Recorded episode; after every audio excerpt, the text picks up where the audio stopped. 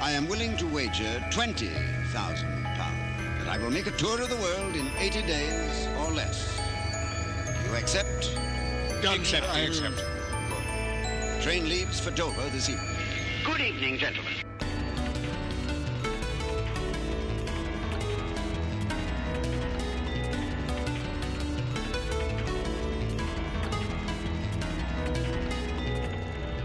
Hello, everyone, and welcome finally to season 5 of 80 Days in Exploration podcast. Today's podcast is brought to you by three history and geography nerds in an internet powered balloon. This podcast is dedicated to discussing little known countries, territories, settlements, and cities from around the world.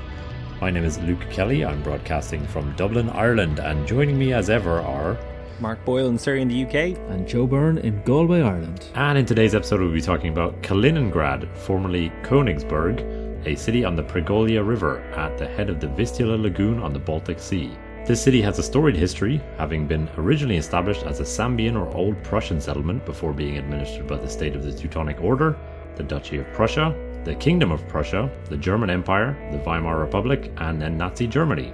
Shortly after the Second World War, Königsberg and the lands surrounding it were incorporated into the USSR, being renamed Kaliningrad. As a major transport hub, the city is home to the headquarters of the Baltic Fleet of the Russian Navy and is one of the largest industrial centers in Russia. It is situated within the Kaliningrad Oblast, which is separated by around 400 kilometers from the next nearest Russian oblast, bordered by Poland to the south, Lithuania to the north and east, and the Baltic Sea to the west. It is therefore impossible to travel overland between the oblast and the rest of Russia without passing through at least two other countries.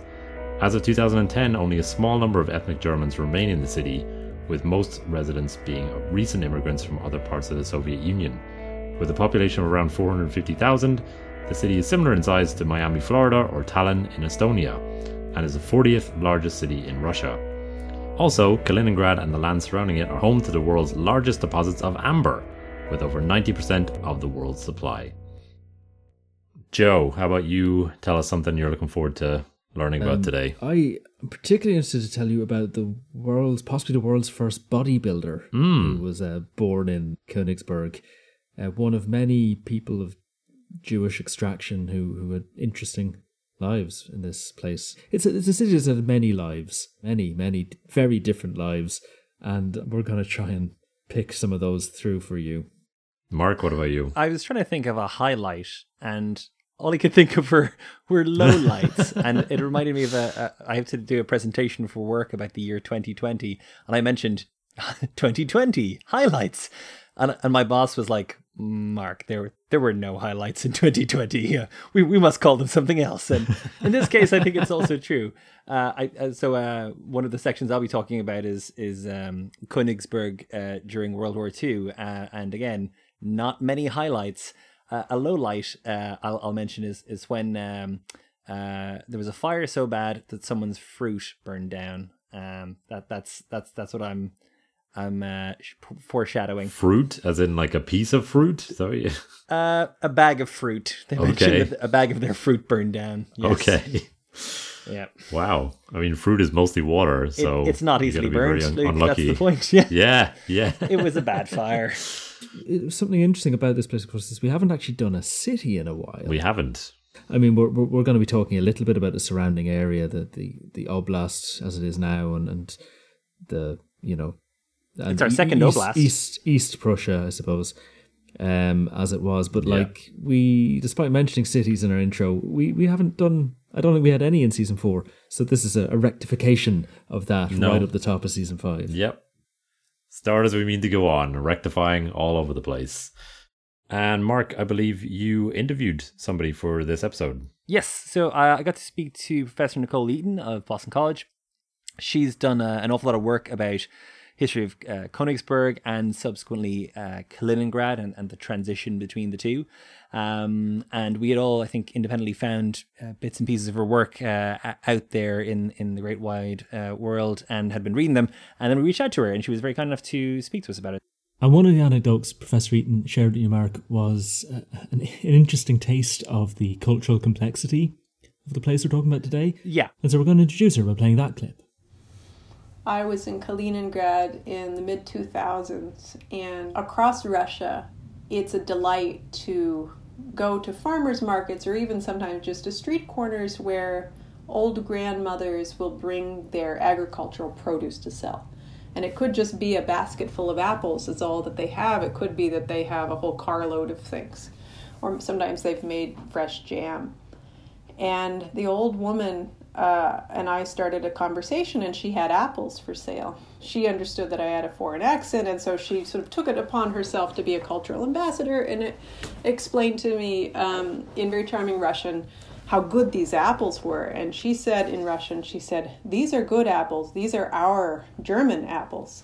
And so this this phrase in Russian, "Наши немецкие яблоки," I think is so indicative of what Kaliningrad is and, and what Kaliningraders' our identity is. You know, that these were their indigenous German varietals, you know, our German apples.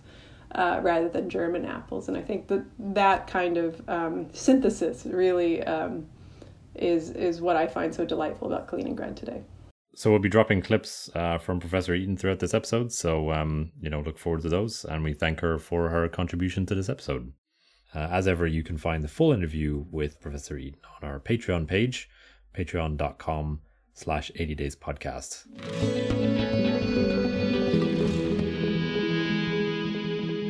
All right, let's dive in. Okay, so early history. I think that's your section, Joe. Why don't you kick us off? Yes, it is.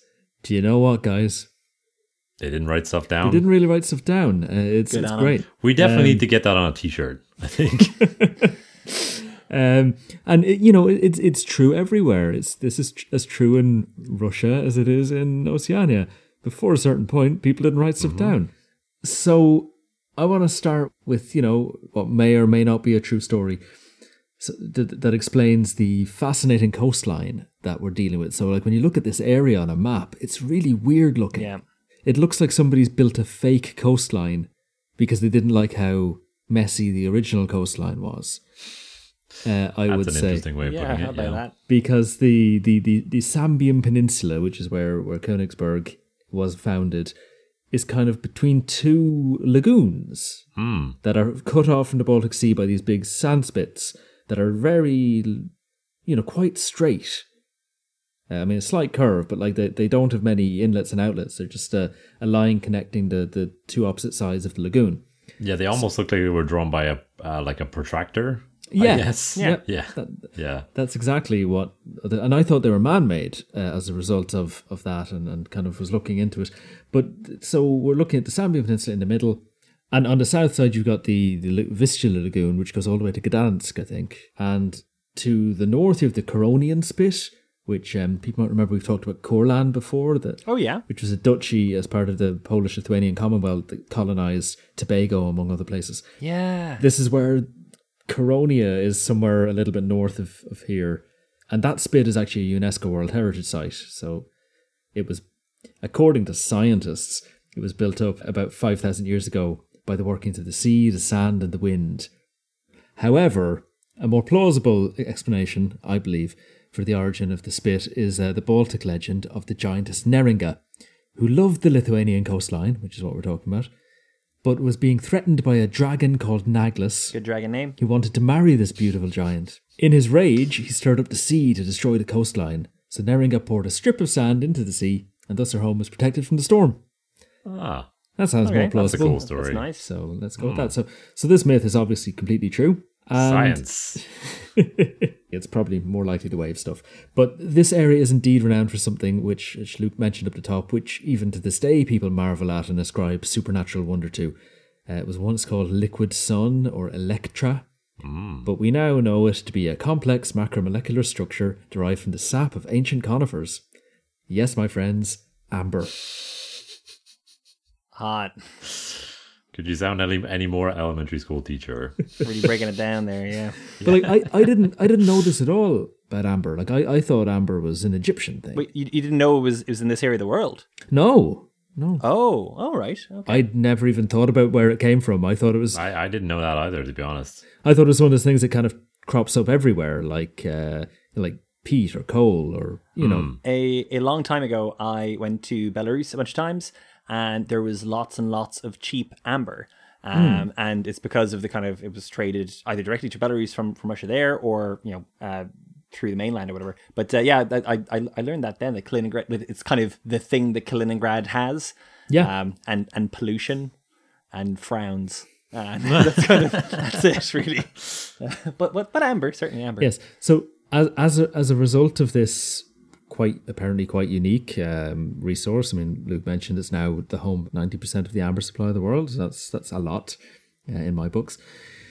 So as a result of this, this general area gets a mention in some classical writings. So this is the first time it's talked about in writing. In history, shall we say? So Pytheas in the 300s BC mentions it, and Pliny the Elder in the first century AD mentions it. Uh, Pliny was describing the tribes in Germania, and he mentioned that some of them had access to amber, which washed up in the sea in this general vicinity. And he mentions an island called Abalus uh, or Balsia.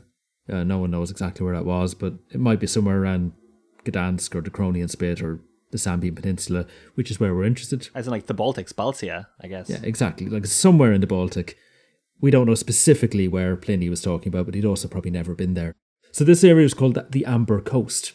It would be uh, later exploited in the 19th century. It was a big industry, but it was, you know, on the scale of Bronze Age industry. It was it was a big deal at the time, and it was exported and traded for bronze and other metals which weren't occur that didn't occur here naturally. So that technology was brought in through trade.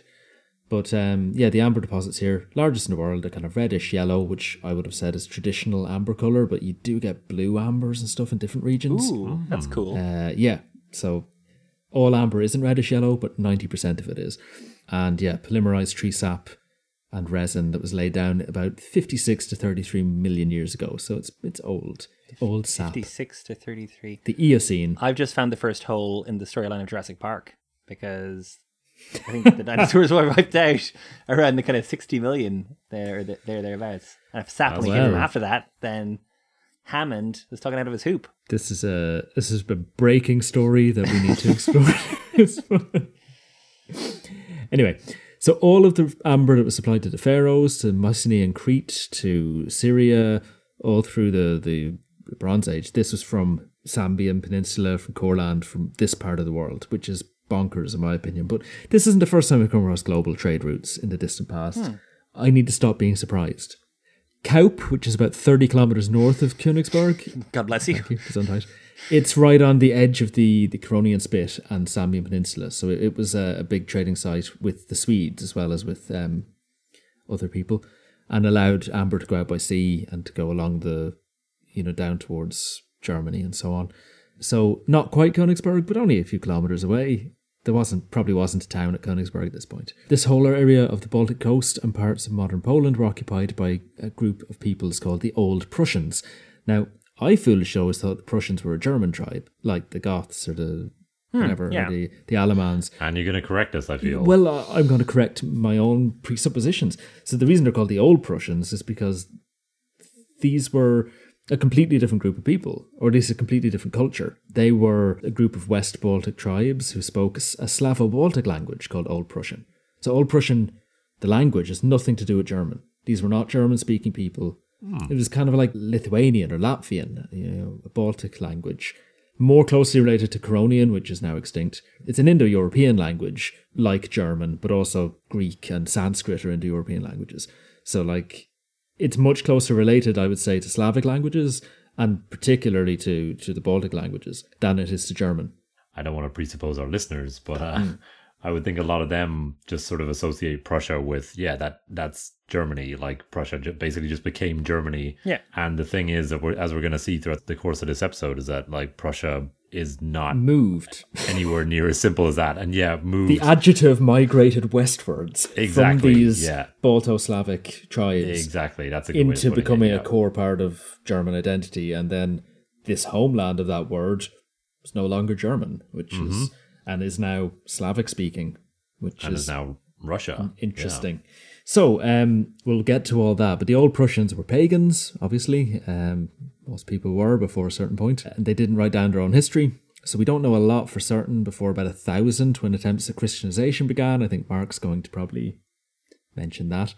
They were tribal. They organized themselves into um, just some some old Prussian words that are still known. A, a Laux is a kind of a homestead or village. and the headman is called a Buttataus, or Buttatavs, maybe, uh, a house father. That's nice. And some of their language has survived in place names, like some of the parts of um, Königsberg, like Sackheim and, and so on, that I'm going to mention, come from Old Prussian words. The Sambian Peninsula, which is where we're talking about, was unsurprisingly um, populated by the Sambian tribe, and uh, sparsely at that. There weren't that many people here before our um, Christianizing friends turn up. It was wealthier than many of the other Prussian tribes and more connected due to the amber trade. Uh, and they also differed from most old Prussians in that they didn't cremate their dead, they built barrows and stone circles around them. And there's plenty of Bronze Age hoards discovered where people were burying their wealth with them. And also some horse burials from the second century, um, which indicate burial rites about sending things with the deceased to the afterlife. For instance, your live horse. Okay. Hard to bury a live horse, I would have thought. Uh, you probably, yeah, I don't know how you bury a live horse. I don't really want to dwell much more on that. Needless to say, they're still there, so they probably didn't make it to Valhalla or whatever the old Prussian equivalent was. One of the few kind of first-hand accounts we have of, of the culture in the region is from the 800s, the voyage of U- Uthera and Wulfstan, uh, which is an Anglo-Saxon travelogue, kind of uh, my journeys around Europe. Dear King, I went to this place, and the people were like this Five stars on TripAdvisor. there were some quite striking observations, and, and that to me come across quite a harsh society. So, like they ate horse and drank fermented mare's milk or mead, and possibly also horse blood. So, big into the horses. Okay. Um, what they were not big into was the uh, um, gender equality. Um, that seems to have been re- real bad. And like this is um, just bear in mind that this is an uh, 800s AD Anglo-Saxon is commenting on this stuff. That he, he he's sort of saying you know women were treated like servants. They weren't even allowed to sit at the table with their husbands. Wow. Polygamy of up to three wives was permitted, and wives were inherited like property. So you're like, if you died, your son inherited your wife. It was Oh, yeah. no. Um, it sounds really Gross. yeah, and they. Uh, I may be misreading some of the implications of that, but it doesn't sound like a particularly egalitarian society. Shall we at least agree on that? I think we can agree. Yeah. And again, like this was done in lots of cultures, but they they would leave sick infants out to die, and euthanasia was pretty common. Like if a if a chief was not getting better, the priests would be like, "Pillow on face," and Horse the blood in mouth. the, the family would be, would agree on whether that was the best thing for their their chieftain. So uh, there you go, Right. and that that's that's them. Very pleasant. Um, which I mentioned earlier, the, the, the trading post nearby, was raided by Harold Bluetooth's son in the 9th century. Ah, yes, Bluetooth. And in 1016, uh, King Canute the Great of Denmark, Norway, and England, he of the uh, Flipping the tides, right? holding back the tides myth, which never happened, but he also um, burned it to the ground. So Vikings were being annoying. Oh, the Vikings. Uh, one of the few remaining remnants of the old Prussian culture is the, the so-called babas or old hags, which are stone figures, two meters tall stone figures of warriors and priests, which are scattered around Poland and Kaliningrad and, and various places. They're kind of cool. Atlas Obscura has an article on them. Would recommend. And then we get very close to the end of these people when, in the 1070s, Adam of Bremen mentions the tribe's name. He calls them the most humane people. That's in contrast to other accounts. And when the Crusade types arrived, they would have found that along the River Pregel, there were various settlements. There's a river running sort of two courses with various islands and ponds. And so Tvangsta was a little bit north of the river, I think. Um, and it was the biggest settlement. It probably means oak forest if you believe German linguists, or pond with a dam if you believe Lithuanian linguists, which goes to show how little people know about Old Prussian. It would it, it probably had a castle. Peter of Duisburg, the chronicler of the Teutonic Knights, writing in 1326, mentioned a castle. So, I mean, it wasn't there anymore, but it was probably some kind of significant settlement. Uh, It may have been founded by a guy called Prince Zamo in the sixth century, but I only found one source that said that and couldn't find anything else. And it probably didn't really have that, that much going on in terms of trade because a lot of the trade was happening via the sea from places like Kaup. And this would have been in quite dense forest until quite a bit later. And then you also had the fishing village of Lipnik, which means swamp village. Sackheim, which means pine resin village, and Tragheim, which means like forest clearing village, I think, all in Old Prussian, maybe. And they all kind of got folded into what would become Königsberg in the future. Some of those names I'm sure will crop up again. Hmm. So yeah, the, the this peninsula and the, the spits nearby were the last places where Old Prussian was spoken. It died out in about the 18th century. And um, dramatic demographic changes are just around the corner that will make you understand why that happened and how the term Prussian would come to mean something quite different over the coming centuries. All right, Mark, you want to continue the story for us? Oh, sure. So, um, let me introduce you to the Teutonic Knights. They began as a bit of a ragtag outfit, uh, hailing from Lübeck and Bremen in Germany. From 1189 to 1191, they were tending to the sick in the city of Acre in modern day Israel during the Third Crusade. That's nice. Yeah, pretty, pretty good. It's it stands in stark contrast to the rest of their history. Um, so this went down very well with the Pope and subsequent popes who thought they were great, and uh, they made it so that they were given you know lots of lots of money and lots of glamorous commissions and whatnot, uh, and they, they were they were in the big time. Um, the Teutonic Knights got pulled into a war near the Baltics. I I kind of struggled with the kind of old Prussians versus Wends versus Sambians, etc. Uh, I guess probably the old Prussians, just calling them the old Prussians, is the best way of describing them. But I mentioned a few other kind of sub tribes in here as well, a little bit. But anyway, so the, the Teutons were brought in to root out all of these awful people who lived in their homes. Um, that was their main crime, and and and certainly not being Christian. That was that was the other big part of their crime.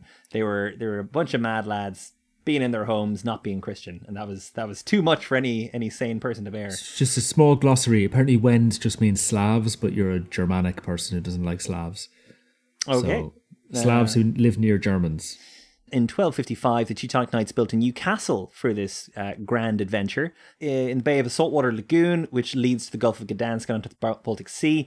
And it was called Königsberg. You were saying it had, Joe, it had a- another name originally from Latin. What was that? Regiomontium was the uh, was the which is pretty fancy. Oh, well, it was King's Mountain anyway, so that sounds right, Latin. They named it after King Ottokar II of Bohemia, so kind of the area of the world around kind of uh, Czech uh, Republic or Czechia as it's called, um, uh, and because he was the one who was funding this crusade. And in the vicinity of this castle, there was also little establishments kind of popping up, particularly Altstadt, Kniephof, and Löbenicht, um, all of which I think became kind of modern day neighborhoods or hmm, re- relatively modern day neighborhoods of Königsberg. I don't know what they're called now. Something Russian, no doubt. And and it, it it is kind of interesting that they kept the old Prussian name. So I did read something here and there. I can't remember exactly where, but how how the later Germans tried to sort of give them German names, and locals like, no, it's Lipnik. That's Yeah, it's called. It's called yeah, it- We're not like you can call it New Island or whatever you want to call it, but it's what it's called. So um, uh, they had founded the castle, uh, and they barely set the thing up uh, before 1260 rolled around, and uh, they were besieged by local uh, old Prussians, uh, particularly their leader, who was uh, Hercus Monte. Uh, Hercus Monte had been captured as a boy by the Teutons and educated in Teutonic cities. Oh, big mistake. It's it's a classic. It's it's great. It's, it's such a such a dramatic kind of hero story thing. This is the origin exactly, story. Yeah, little little orphan boy. Uh, anyway, so um, the Teutons were reinforced in 1262 from Germany in the form of uh, Wilhelm of Jülich. Uh, he was a, a journeyman killie man who apparently at one point helped out bad King John of England's son, just as a reference to our, our um, Magna Carta episode. The next day, uh, Wilhelm uh, marches out to squash the, the old Prussians, but lo and behold, they've all gone. Uh, they retreated from the nearby villages at the sight of him.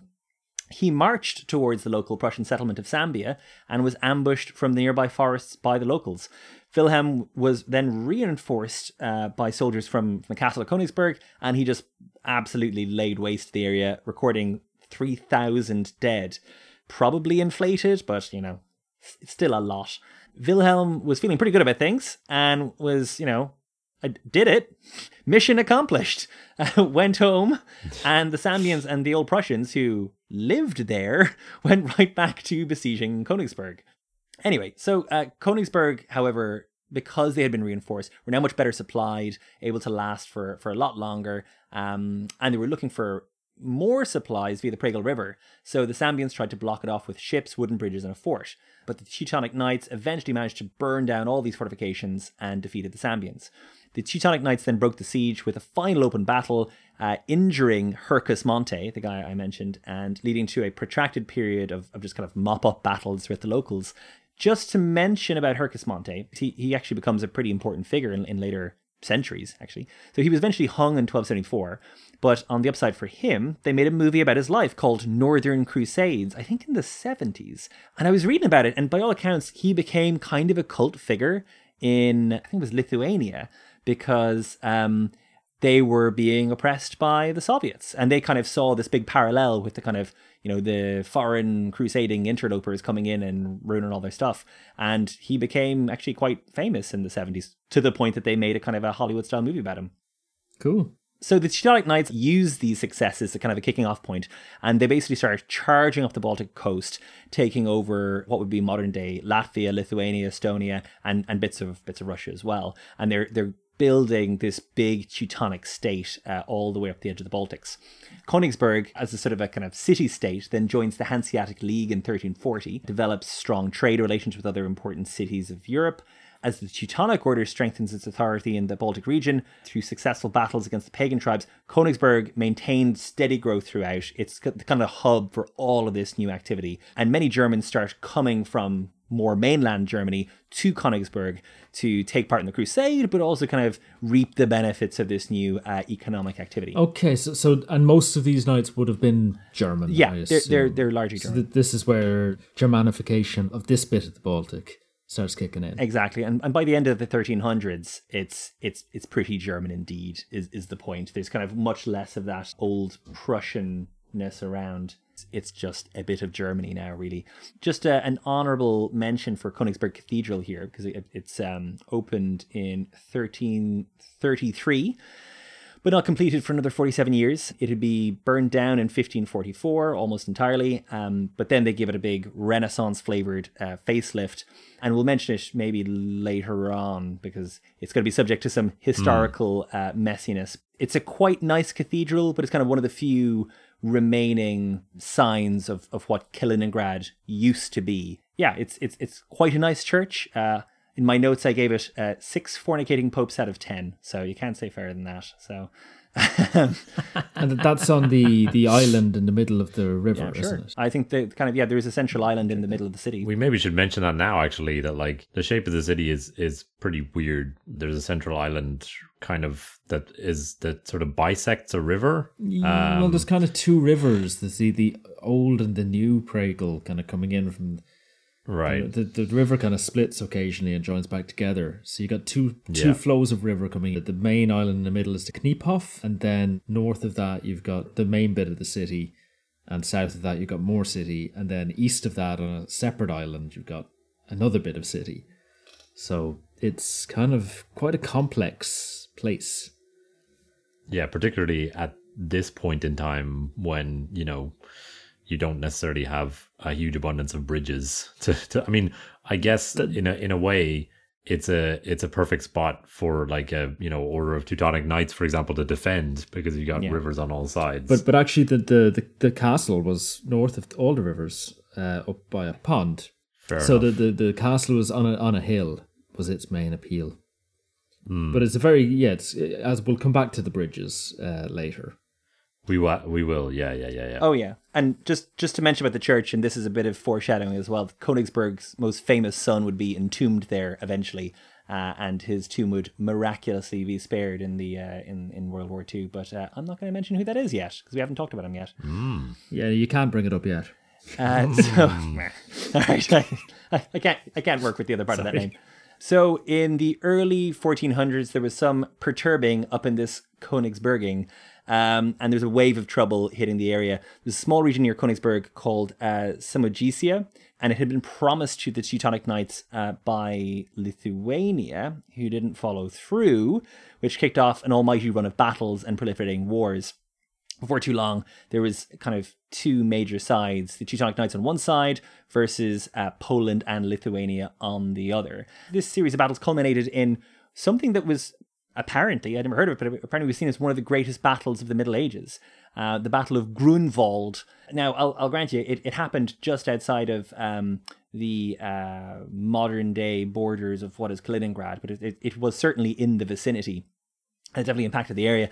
So, it, just to give you an idea of the scale of this thing, so on one side you have the the Tatars, who were commanded by a former Khan of the Golden Horde, and also Bohemian warriors up from from I The- guess the- you know, They're from Crimea, aren't they, the Tatars? the Tatars, yeah, and and but other areas of Russia as well. But uh, they're they're also incredible. So like this this is a a super battle, and and then you've got Jan Zizka uh, with the Poles, and on the other side you had the uh, the head of the Teutonic Order, who was Ulrich von Jungingen, Jungingen, and he led a force of knights. Uh, so this this this battle was was enormous. Um, and I'm not going to go into the ins and outs of it because you can read that elsewhere. But um, it, it ended very dramatically. And it ended with um, him keeping a, a, a big group of soldiers in reserve. And right at the end of the battle, he did a huge charge at the heart of the Poles to try to kill the Polish king who was in the battle. Oh, my. Um, but uh, he himself was killed in the attempt. The charge failed, and the Teutonic Order's army was absolutely squashed like a rotten Prussian peach and the uh, the knights fled to nearby uh, woods and marshes, retreating anywhere they could, uh, including to some local villages. And apparently, some of the local villagers actually killed more of the knights than the uh, than, the, than the Poles and the Tatars did. They, they they they kind of massacred them in their sleep as they tried to kind of seek refuge. Um, and this all resulted in the the Peace of Thorn in 1411, which was a really punitive peace. Um, and uh, yeah, things went from bad to worse for the Teutonic Order. They continued to incur defeats from this Polish Lithuanian super army. Um, but Königsberg remained under the Order's control during the whole war. They never lost it. Uh, and in 1454, several cities of Western Prussia rebelled, and the Grand Master of the Order fled the capital, which at that time was Marienburg, and he moved to Königsberg. So it's now becoming the center of, hmm. of the Teutonic Order, absolutely. It must have been quite a quite a fortress. Like it, it does seem to, and it had this. It, this will be a pattern later. People fleeing there when everything else fails. I, I don't know if it's necessarily has that much natural fortification, but I think what, what it generally is, it's normally behind so much other land that it's a fallback position. So it's you, you never just have Königsberg. You've got Königsberg and then lands for however many kind of hundreds of miles beyond it. If you've lost Königsberg, you've lost everything, frankly. So so you know that, that's that's kind of it as as as we'll see as we go on. Anyway, th- they make uh, Königsberg the new capital of the Teutonic Order, and in 1525, the Grand Master of the Teutonic Order converts to Protestantism, and he forms the Duchy of Prussia. Uh, the city Sorry, flourishes. what? What? You can't Yeah. do that. Yeah, he just makes it a duchy. He, You're- he, he you're makes the- himself a you're duke, Grand Master of a crusader. Like and now he's a country. He's a, he's a duke. That's like a it's it's cardinal becoming duchy. Protestant. yeah yeah. anyway just to, just to flag that this was this was one of the good good centuries for for königsberg city flourishes through commerce and stability uh, they found the university and it becomes a center for protestant studies and the city is doing very well for itself thank you very much All right, let's take a quick break. For the break, uh, we're going to be hearing from a guy called Otto Nicolai, uh, who was born in 1810 and died in 1849. Uh, he became a musician to the Prussian embassy in Rome. Uh, and when Verdi declined the libretto of Il Proscritto by the proprietors of La Scala in Milan, We all remember that. well, Yeah. he, he he turned down a gig basically. Verdi turned down a sweet ass gig in La Scala in Milan, and it was offered to this lad Nicolai. Yeah, and apparently Nicolai refused a, a, gig elsewhere, uh, and that went to Verdi. So he he he was a, a big contemporary of Verdi's, and they were kind of back and forth. Um, and uh, yeah, he was offered the position vacated by Felix Mendelssohn of uh, chapel chapel master, I guess, a Kapellmeister uh, at the Berlin Cathedral. So a, a big a big deal. Anyway, That seems like an appropriate one to put here as the the, the, the you know Grand Master of the Teutonic Orders leaves Rome. It's a, a Königsberg composer who went to Rome. You know, that's a tenuous link that we'll take. I'll take That's it. true, yep. Ten years enough for me. Back after this.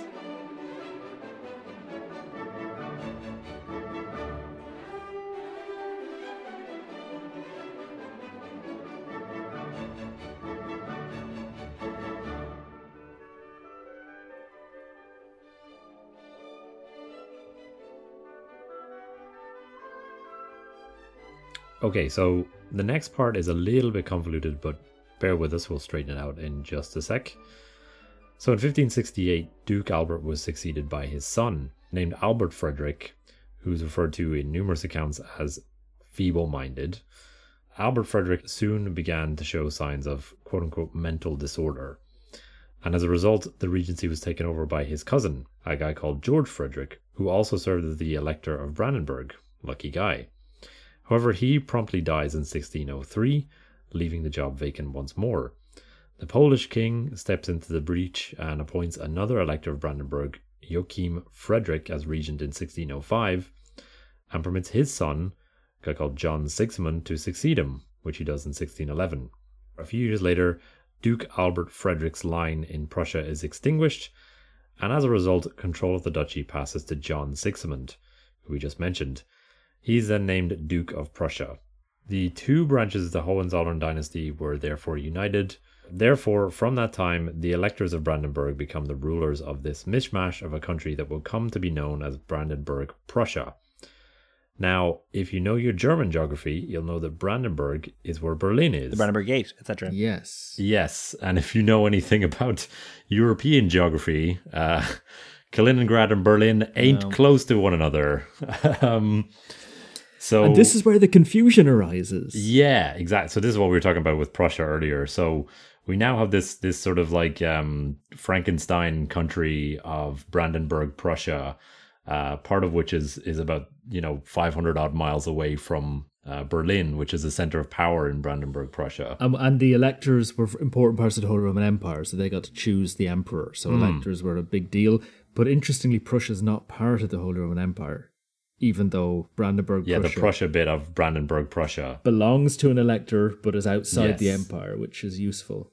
The result was a sprawling, disconnected country known as Brandenburg, Prussia, that was in pretty poor shape to defend itself during a series of upcoming European conflicts. Just a little. I mean, there's a map here in the in the notes which I've I've I've taken from Wikipedia, which is Brandenburg, Prussia, within and outside the Holy Roman, Roman Empire. It's grotesque. It just, it just looks like ink Yeah. splotches on the map. Like there's bits of it all over the place. It's kind of ridiculous, but um, so we're we're going to try to focus on the the Prussia bit and the Königsberg bit. Um, but you know because the ruling family uh is the same for all these different pe- bits of geography, then you know they're obviously going to play a role. So, some of it's in modern day Holland, I think. Mm. exactly. So uh, the Duchy of Prussia, as you mentioned, Joe, was very important to the Hohenzollern family because it was, wasn't part of the, the empire, and that was thus much easier uh, to control, like or to exert their control over. Um, so, uh, so shortly after inheriting the territory, the Thirty Years' War breaks out, uh, and although no. it doesn't initially affect Königsberg, uh, within about a year of that conflict starting, uh, John Sigismund dies uh, passes the territory to his son George William or Georg Wilhelm in 1619. And the three decades of war, and we're not going to go into, uh, or sorry, I'm not going to go into the Thirty Years' War because it's a crazily complicated, uh, it's a crazily complicated war uh, that ranged all over Europe, uh, involved a huge amount of different parties. Uh, so we're ju- just going to try to talk about how it how it impacted Koni- Königsberg. As I mentioned, the, the Brandenburg Prussia was very difficult to defend and control, uh, and so the and the territory itself switched sides uh, three times Oh.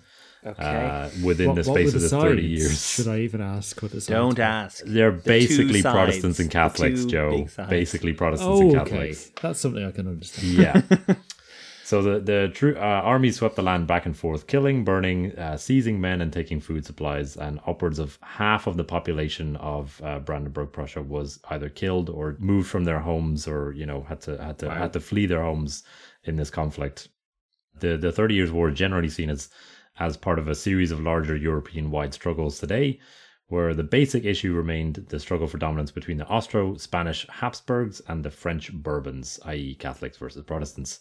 So, when the Imperial and then Swedish armies overran Brandenburg during the war, the Hohenzollern courts fled to Königsberg. So, uh, get out of there and get go east. I mean, obviously, you uh, Königsberg. In 1626, coincidentally, the, the city was fortified with walls be, being built around it for the first time. For the first why? time. Hmm. Uh, Georg Wilhelm or George William lived out the rest of his days in Königsberg, then dying there in 1640.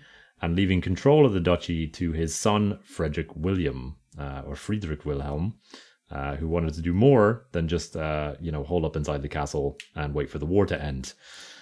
Um, Frederick William had a bit of an independent streak uh, and was not particularly happy with having to answer to all these noble families all the time um, and wanted to rule within his own right.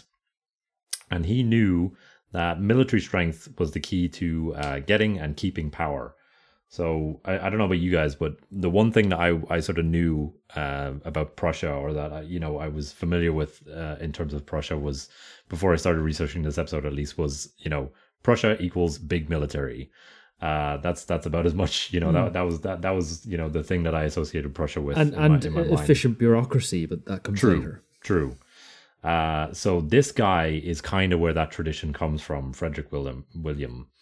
Uh, so he was a pretty astute military tactician, uh, or depending on your point of view, completely treacherous. Um, so in in 1656, uh, during early engagements of the Second Northern War, uh, during which the belligerents were basically Sweden and Poland, uh, he he negotiated the Treaty of Königsberg to expand his lands in return for allying with the Swedes. Uh, this treaty elevated him from a Swedish vassal to a full sovereign within the Duchy of Prussia. Uh, and after fighting alongside the Swedish army, he saw that the tide was going against them and signaled his willingness to change sides if the Polish king would grant him similar concessions. so he basically changed sides, uh, negotiated the, the, the Treaty of Wehlau in uh, 1657, uh, securing the release of Prussia from Polish sovereignty uh, in return for an, an alliance with Poland. Uh, and the 1660 Treaty of uh, Oliva uh, confirmed Prussian independence from both Poland and Sweden. So he basically played both sides against one another uh, and expanded his own power in the process. Yes, because he's not a king of anywhere. He's a duke and an elector and a margrave. exactly. He he's supposed to be answering to all these all these you know kings in, Top in knobs. Sweden and in Poland who technically oversee his lands, but uh, he's he's managed to free himself from those ties by the end of this conflict. Um, and around the same time, uh, for some reason, he increases the the defense around his city, uh, an expansion which included the uh, the the Brandenburg Gate, which uh, you know is not the one in Berlin and still stands in the south of the city today. Okay. Um, so that's that's one of the few pieces. We'll we'll talk about that later, but that's one of the few pieces of uh, Prussian architecture that still exists in modern day uh, Kaliningrad. In 1661, some wealthy landowners r- rose up against his rule, and it did not go well. Frederick William put them down and further consolidated his- rule of the duchy and the city. The Prussian estates then swore fealty to him uh, in 1663. So he now looked outside of his own walls to expand his territory. Uh, the consolidation of, of Brandenburg Prussia had left a, a chunk of land uh, along the Baltic coast, including the city of Gdansk, uh, isolated. So, th- and this eh, this makes it even more confusing. This this area was was known as Royal Prussia, uh, is a different Prussia, uh, and was controlled by Poland. So you've got like Prussia in the east, and then you got Royal Prussia, and then you got Brandenburg in the west. You know, Prussia Light, uh, Prussia yeah, Cherry. whi- which is joined to the Prussia that we're talking about. Uh, so there's a little pocket called um, Royal Prussia in the middle. So Brandenburg Prussia uh, began to move away from Polish influence and towards German influence, which left Royal Prussia as this kind of you know island of, of Polish influence in the middle of, of Brandenburg Prussia. I mean, you look at it on a map, you want it to link up, and I'm sure if you were the duke of that place, you would feel that even more strongly. Than, Exactly. uh, an OCD map reader. Exactly. I mean, this is the kind of thing that doesn't really exist anymore. And I mean, we have talked a couple of times about exclaves and stuff. Well, except Kaliningrad. But yeah, that's true. Kaliningrad is one of those. I mean, Yeah, it's definitely completely an exclave. is, yeah, 100%. Completely unconnected to Russia. Yeah. So this Royal Prussia is an exclave within Brandenburg Prussia, then I guess, uh, at this time. So uh, that created a bit of tension. Um, Königsberg itself remained a center of Lutheran resistance to Calvinism uh, within Brandenburg Prussia, so the city itself. Uh, and uh, Frederick William forced the city to accept Calvinist citizens and property holders in 1668. Uh, in 1700, the Austrian em- Emperor Leopold I requests Frederick's assistance in the War of Spanish Succession and offers him a significant new title, for doing so. Uh, as there are no German kings within the Holy Roman Empire apart from the Habsburgs Emperor's own kingdom of Bohemia, uh, and using the, the legal technicality that Prussia is outside the empire, Leopold allows Frederick to call himself a king in Prussia, not technically the king of Prussia, although that title will be allowed from 1740. But initially, uh, when he when he dangles this carrot, he, he tells him he can he can call himself a, the king in Prussia. Cool. So he gets a promotion. If he- Basically, yes. but this is the thing: like the Austrian emperors were still kind of the Holy Roman empires. Emperors, they just didn't have as much control as they used to Mm-hmm. of the non-Austrian bits of the the Reich. Exactly. And as we mentioned, uh, you know, this part was floating outside of the Holy Ro- Yeah. Roman Empire, and therefore they weren't as concerned with how it was ruled and governed, I guess. Okay. In Königsberg Castle on the 18th of January 1701, Frederick William's son, Elector Frederick III, became Frederick I, king in Prussia.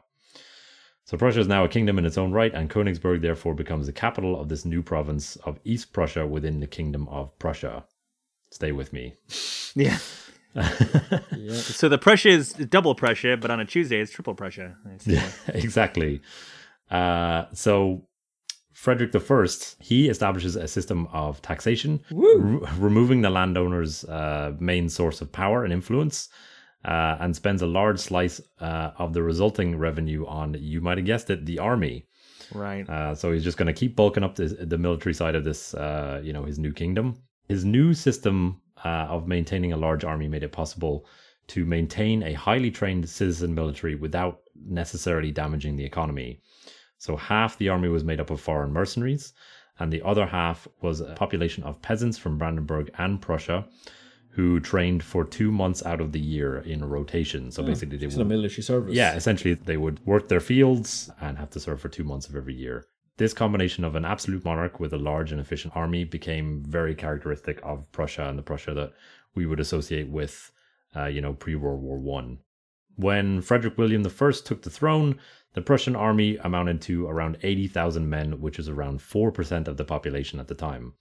So, you know, by by pretty much any standard, like 4% of the population is massive. But he, he did face some challenges early on in his reign, uh, the most significant being a plague, which spread in the wake of the Great Northern War. Okay. So it arrived in the city in 1709. Fight that with your army, Frederick. Mm. It arrived in the city around in, in 1709, and the pro- provincial government immediately fled the city. Uh, and the city walls were, were then manned by the military. Uh, you had medical personnel uh, dressed in black. The plague was put down to bad air, um, but obviously there was you know, there was very little understanding of exactly what caused it. And at first, the city authorities downplayed the seriousness of the plague, uh, which re- reached a peak in early October and then declined. And then they began to see numbers rising again in November uh, and had to take it a lot more seriously. And suddenly, essentially implemented a, a citywide lockdown, um, sealing the city off completely from the surrounding country, countryside on the 15th of November until late December 1709. Uh, and when the plague had fully retreated from Ko- Königsberg by mid 1710, uh, more than uh, nine and a half thousand to- townspeople had died, which was about a quarter of the population. Oh, Yeah. that's quite bad. Yep. Uh, in 1724, then the three towns which you mentioned earlier, Joe, were incorporated into Königsberg. This is where we get the, the seven bridges of Königsberg problem, which I think you would probably be better speaking to than me, Joe. There was this kind of mathematical thought experiment presented of, of you know, the, the, the seven bridges of Königsberg that connect all of these islands to each other and to the mainland on the two different sides. And people kind of wondered, is there a way I can wander around and see the sights of Königsberg, crossing every bridge, Once. but only crossing every bridge once? yeah. So you have to use all of the bridges and you have to use all of them once. Is that possible? It's almost like a like a riddle, right? Yeah, yeah, exactly. It was a it was a puzzle, uh, kind of a Logical After puzzle. dinner. It was a fun thing for people to Um, try. You know. Yeah. and it suggests that people kind of knew Königsberg. Like maybe you know you, you might do a puzzle like this today about like Paris or New York or something. Well, you there's know, the Dublin one of- of trying to get get across Dublin without passing a pub. the same That's true. twice. Yeah, that, Yeah. that's Ulysses.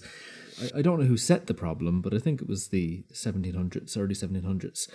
This was presented, and mathematicians thought about it and didn't really have a firm solution until a plucky mathematician, Leonhard Euler, um, in 1736, proposed a solution, and in doing so, actually kind of invented uh, some areas of mathematics, which is always a fun way to you know solve a problem. It's like I invented a new class of maths in order to do this. His solution laid the foundation of what's called graph theory, uh, and also topology, like the idea of thinking of shapes as kind of abstract mathematical concepts. He proved that it was impossible to define a route between four land masses over the seven bridges while crossing each bridge only once because each of the islands had three bridges. And so he kind of said this was a general point that if you have a series of nodes connected by lines, you can't make this work if there's an uneven number of lines coming out of the nodes. Mm. And if you draw this as a simplified diagram of points and lines, it becomes pretty clear in a way that a map of Königsberg was less convenient Yeah. for thinking it through. And so it's a way to strip down a problem like this into the bare components. Mm. And yeah, his recognition that the key information was the number of bridges and the list of their endpoints rather than their actual positions presaged the development of topo- topology, which is an important part of maths today, I understand. Uh, and the difference between the actual layout and the graph schematic is a good example of the idea that topology is not concerned with the rigid shape of objects. So there you go. Two bridges from this time, of the seven bridges, were actually destroyed. Uh, Bridge spoiler. In We'll the probably talk about Spoilers that on the bridge there. Yeah. But because of the Yeah. particular bridges which were destroyed, it's still impossible. Um, We can all rest assured the you can't of do it. Great. You just Can't can't, do do it. Yeah. if they destroyed different bridges, it might have become possible. Uh, even if they destroy all of them, it's still impossible. Was that a solution to destroy several bridges?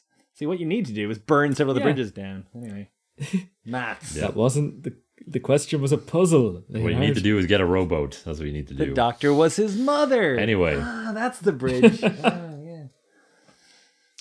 anyway, in 1740, uh, Frederick I, King of Prussia, bequeathed to his son Frederick II a thriving economy, a large cash surplus, and Europe's best trained army, as well as a city with seven bridges that you can't cross once. That was nice. He became known Frederick II as Frederick the Great, uh, and uses these uh, numerous advantages to increase Prussian influence both in Germany and in Europe. Uh, between 1740 and 1745, he wins a series of military victories, including a swift attack to occupy the Habsburg territory of Silesia. In the immediate aftermath of the sudden and unexpected death of Charles V, the King of Austria. So basically, like while the Habsburgs are all at sea, uh, when Charles V dies, uh, Frederick the Great or Frederick II just swoops on in there and is like, "Mine, I'm taking this," and uh, there's not a whole lot that the Habsburgs can do about it. In 1756, then we have the start of the Seven Years' War. An improvement on the Thirty Years' War. An improvement on the Thirty Years' War, uh, indeed, but another extremely complicated conflict, which we're not going to uh, parse now. But uh, essentially, the conflict arose from issues left unresolved by the War of Austrian Succession, uh, and Prussia in this war was seeking greater dominance in Europe. Curiously, Winston Churchill would later call this conflict the First World War. Uh, because it did actually spread out to be uh, essentially a, gl- a global conflict. I think we touched on it in in our Cuba episode, if I'm not mistaken because the Spanish Empire was was was definitely involved. Um, they, but they were connected to Austria, weren't they? exactly, exactly. Uh, the Prussian forces were already so overwhelmed fighting against Austrian and French forces near Brandenburg that Frederick the Great uh, could not afford to start a campaign against the Russians to liberate Königsberg when they invaded the city in 1758. oh no. So basically, Königsberg was taken over by the Russians, which would foreshadow Oh, right. uh, modern day, uh, I guess. There were five Imperial Russian uh, general governors who administered the city during the course of the war from 1758 to 1762. But at least based on what I read, the brief Russian occupation of the city was not necessarily as unpleasant as you might imagine. Uh, the Russians brought new trade and business opportunities to the city, and they did not necessarily hinder the freedom of thought and education of the citizens. That's nice. And then, under the terms of the Treaty of St. Petersburg, signed in May 1762, Russia exited the Seven Years' War and the Russian army abandoned eastern Prussia, and the city reverted to Prussian control. So, uh, shall we take another quick break here? And then we'll sure. get on to um, the rest of the, the 1700s.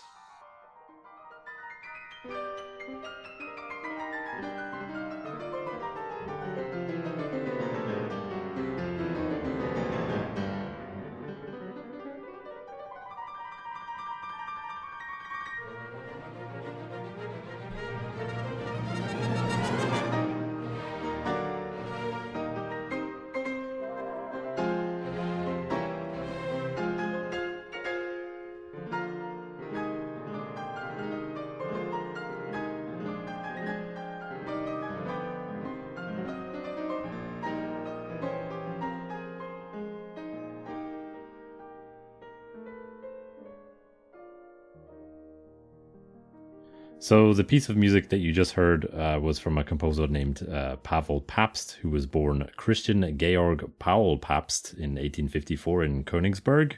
Uh, later became a, uh, very famous uh, composer in Russia and accepted an invitation from Nikolai Rubinstein to teach at the Moscow Imperial Conservatory.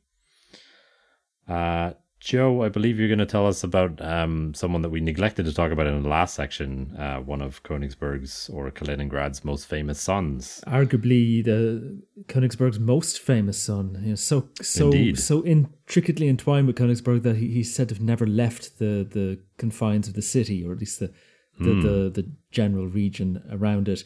Um, I mean, this man bridges the section you just talked about, and, and he dies in the section I'm covering. So this this is as good a point as any to talk about him. This is Immanuel Kant, who um, he was born in Königsberg in 1724, and he studied at the university in the city, the Albertina, as it was called.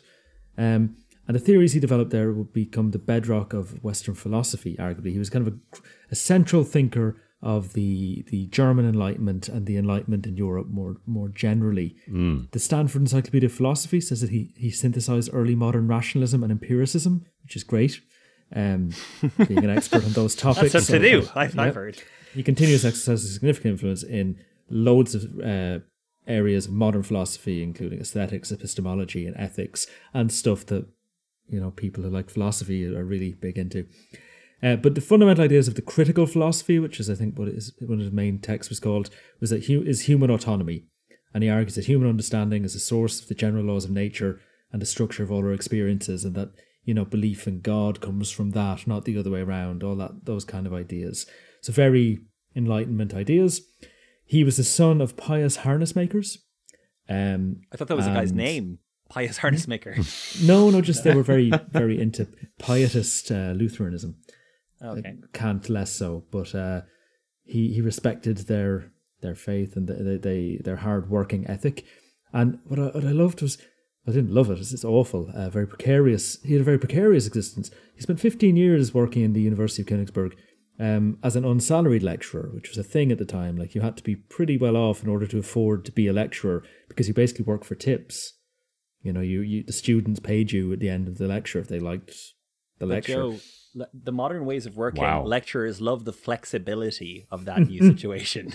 There's some great apps which will just match up students with lecturers. Very organic, better value. Everybody wins. Yeah. Um, yep. So he did 15 years of that before eventually being appointed a chair, and he, like he turned down appointments in, in various other German cities. He, he had no interest in leaving Königsberg, which I fi- think is remarkable. And he lived a simple and austere life, this despite his fame, uh, and he was very famous around the world. Uh, and when he died in 1804, they built a mausoleum to him. And his last words, uh, you know, he, he was in poor health for quite a while. He died, I think, 81, uh, uttering "Es ist gut." as his last words. It is good. Just like cool beans. As that Yeah. is. Yeah, or like this, this is fine. It's all good. Fair enough. Um, so Professor Eaton had a few things to say about how he's viewed in modern Kaliningrad, in, in, in the Russian city he's still uh, embraced. So maybe we'll put in what she mentioned about him here before moving on with the more chronological history. Kant's tomb is at the very center of the city, uh, had already been placed there when it was the old town city center. And today it is sort of the symbolic heart of the city, if not the actual city center. And the Russians took great care to rebuild that mausoleum. There was an anecdote um, after the war that during the bombing, um, Kant's tomb cracked open, and indeed it did. There are all kinds of photos, and you can you can see the crack in the tomb, um, and apparently you could peek in and see Kant's bones inside. I don't know if that's apocryphal, but that's the, how the story goes. There are photos of Soviet soldiers having scrawled all kinds of graffiti on Kant's tomb as they marched to Berlin. This was not a sort of denigration of Kant, but this was just sort of a customary way to say, we were here, you know, I was here. And some of the inscriptions at the time in 45, 46, 47 said, you know, it's, it's me, we're on our way to Berlin, something like that. But then one said, now you know that the world is material. And so this was a communist rebuttal to idealist philosophy. Uh, another inscription that you can see in the photos said, Did you ever think that the Russian Ivan was going to be standing on your grave? And I just find those two things so delightful. All of that graffiti is cleaned up now and is a very well restored um, mausoleum. Um, the university today has been renamed after Kant, although there's been some conflict over that. And so today, Kaliningraders celebrate Kant as their own, but there's some kind of political struggle, very low grade, about uh, other figures that perhaps they should celebrate a little bit more loudly. So I, I don't know if we've really delved into it, but the, the city was really cosmopolitan. Um, like we talked about Poland and, and the you know the the Polish corridor and, and that kind of thing. Um, but this was a, a, city that wasn't just German. It had plenty of Lithuanian influence. Um, it was I think the first Lithuanian books were published in the university uh, right. in the 15, 1600s. Um, it was a center of Polish Lutheranism, so like it was called Królewiec, I think, which means king mountain. You know, again, quite quite literal mm-hmm. in Polish, and it had a big Polish population. Polish intellectuals played a role in setting up the university, and there was a significant Jewish population too. And at this point in our in our story, the kind of mid 1700s, Jewish students were being permitted to study at the university in Königsberg. So this was a cosmopolitan place. It wasn't very parochial. It was it was a melting pot of ideas. Uh, in 1753, King Friedrich allowed the first Hasidic synagogue to be built there. I think there was a Jewish community there since the 1500s, but this marked a step in growing tolerance. And then in 1772, there was a an event that would, uh, I suppose, it's just a one in a series of ongoing jugglings of territory trying to solve this problem of East Prussia and Brandenburg being the same kingdom.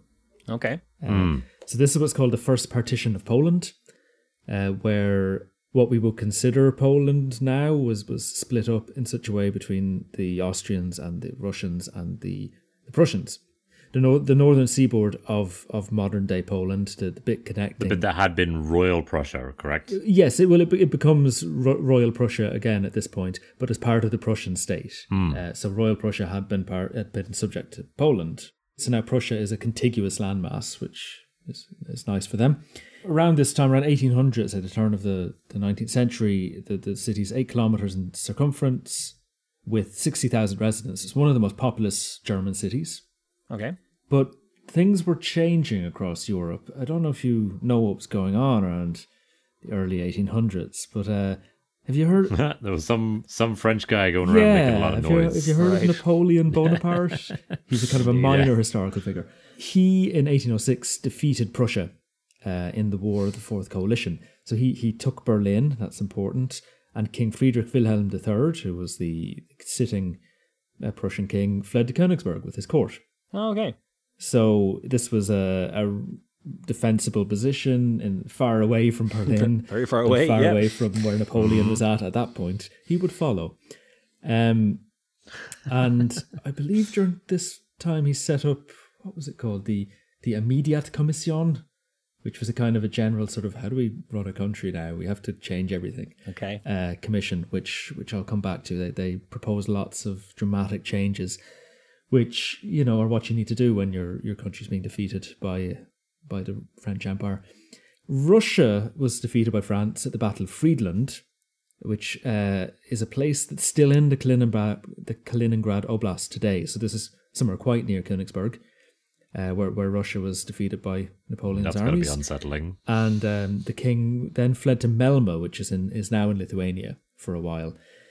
Basically, it was all Napoleon was very much in the ascendancy uh, across Europe, and uh, both the kings of Prussia and the Tsar of Russia would sign treaties at Tilsit. Uh, but Prussia were treated very badly, much worse than had been anticipated, to the extent that Friedrich Wilhelm would lose about half of his kingdom. Was, was there a reason? Was it Napoleon didn't like the Prussians? Just or? Friedrich Wilhelm III seems to have been a very disinterested king. I don't get the impression he was very good. Oh, okay, all right or ambitious. So he just kind of I don't Friedrich know, the Third, like, not Friedrich the really the great. really good. Yeah. So Prussia lost the Kingdom of Westphalia, it lost the Duchy of Warsaw, and it lost the Free City of Danzig, which were some of its valuable possessions. Um, they'd all become vassal states of the French Empire, and a lot of the good agricultural land in the west was just gone. So from about 10 million inhabitants, Prussia went to having 4.5 million inhabitants uh, That's- overnight. that's much smaller Wow. number. Yeah. Um, the city was a site of political resistance to Napoleon. So there were lots of liberal cultural organizations set up there, like the, the so called League of Virtue, which was founded by some university professors, and sort of German nationalistic associations and liberal political, like, we need to change how we do politics. This whole absolute despotism, maybe not working out great for us as citizens Okay. under French subjugation, despite the king not being super enthusiastic about reform, uh, Prussian statesmen sort of took it on themselves to to uh, restructure how Prussia worked. So Baron von Stein is one of the most famous proponents of this. They were inspired by people like Kant and other Enlightenment philosophers. They thought about things like having self-governing cities, having local militias, emancipating the Jews, uh, economic and military reforms to be more efficient and more um, sustainable. And they really paved the way for both a strengthened and more liberal Prussia and ultimately German unification under Prussia. Oh wow. But, Okay. but a key plank, so this all happened in the crucible of like Napoleonic Hmm. embarrassment and, and, and repression that all these thinkers started saying, you know, we can't just keep going like we're going. A key plank of these reforms was the abolition of serfdom in 1807 by the October Edict. And this was actually written by a local Königsberg educated, uh, by, he was educated by Kant, who was a family friend, and he was from this region of East Prussia, Theodor von Schoen. So he was a key minister in various Prussian governments, and he, he wrote the edict um, abolishing serfdom. So Well, was Good that work. not a bit late for a, abolishing serfdom? No. I, know, I think the Russians did it in like 1880 or 1890 or something, Yeah, which is super late, but it seems late to be having serfs.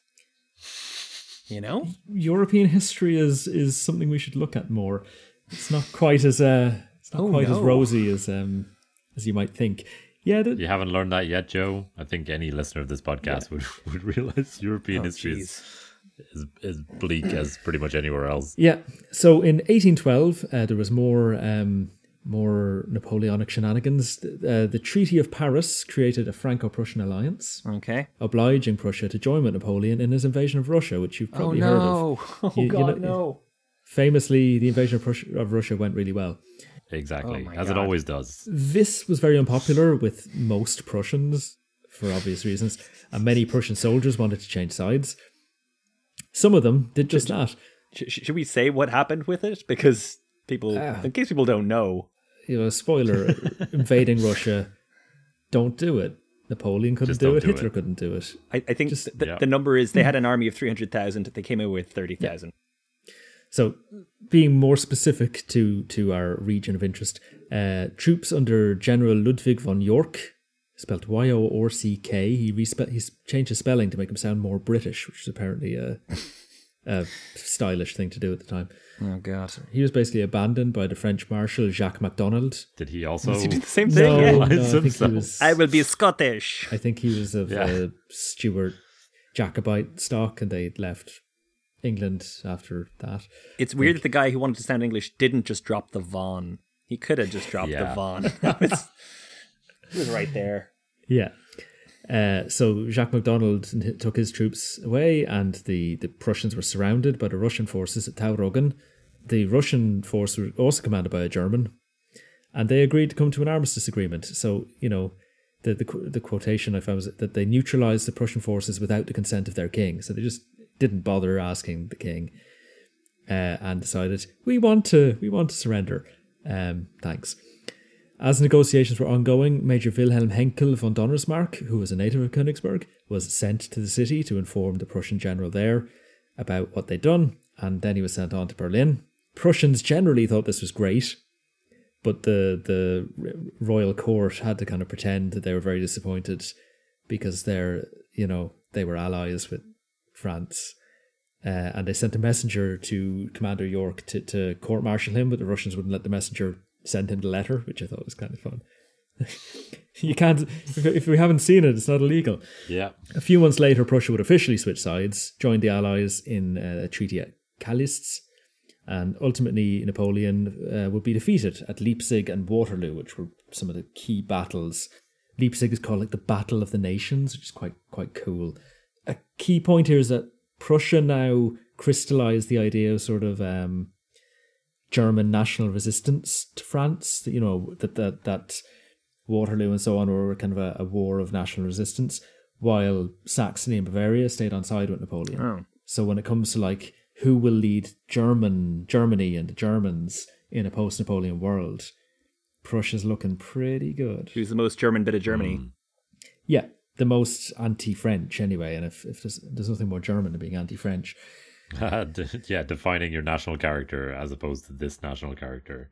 So in the 1815 Congress of Vienna, uh, Prussia uh, came into control of Cologne and the Ruhr region, which is the industrial heartland of Germany. And this really pulled Prussia's interest westwards. So amber-rich East Prussia maybe a little less exciting now that you have the industrial heartland with all the chemical industries and the, the coal and the steel. Mm. In 1824 to 78, East and West Prussia were merged into a united province of Prussia, with Königsberg as the capital. Statesman Theodor von Schoen from earlier, who, who freed the serfs, he was the governor of the province for about half of that time. He uh, was a supporter of the Lithuanian language and the education system, as well as Polish seminars at the university. So, again, cosmopolitan, egalitarian, inclusive. He's remembered as a model of the Königsberg Enlightenment, by contrast with Berlin's neo absolutism. So, uh, the, the Berlin wanted to go back to the old ways, and that wasn't where the future lay. When Friedrich Wilhelm IV came to the throne in 1840, um, von Schoen would retire soon after because he was too at odds with the new king and he just couldn't continue to hide his true feelings. Uh, but he was described as a poetic statesman by his friend, the philosopher Rosenkranz. He's remembered well. In 1848, I won't go into this, but revolution swept Europe. Um, this included Prussia. A lot of it had to do with famines and the treatment of labourers and socialism is in there. It's there were revolutions for all kinds of reasons all at the same time.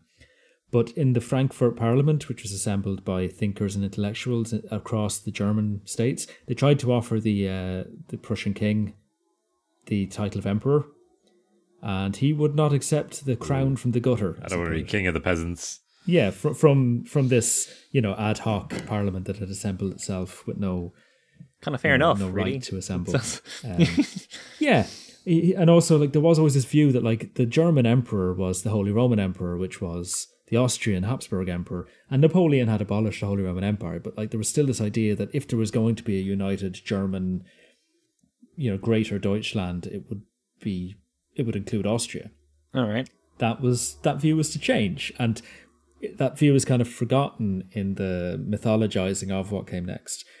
So uh, in 1861, a new king came to the Prussian throne, Wilhelm I. You may have heard of him. Mm. He actually travelled to Königsberg to be crowned King of Prussia. Okay. So that was the first coronation since 1701 in the city. The other Prussian kings just kind of they didn't have a big ceremony, but I think he was, he was crowned in the Schlosskirche, and he did so on the anniversary of the Battle of Leipzig, where Napoleon had been defeated.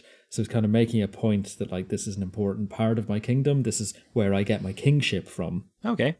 The population was now about hundred thousand. A decade later, Wilhelm I would become the Deutscher Kaiser, or the German Emperor, not the Emperor of Germany. Oh, right. I re- recall this. Yeah. Which was an important distinction because that would have upset the Austrians and what is a Germany. But he was definitely an emperor who was German. So that was a bit of a constitutional um, finessing.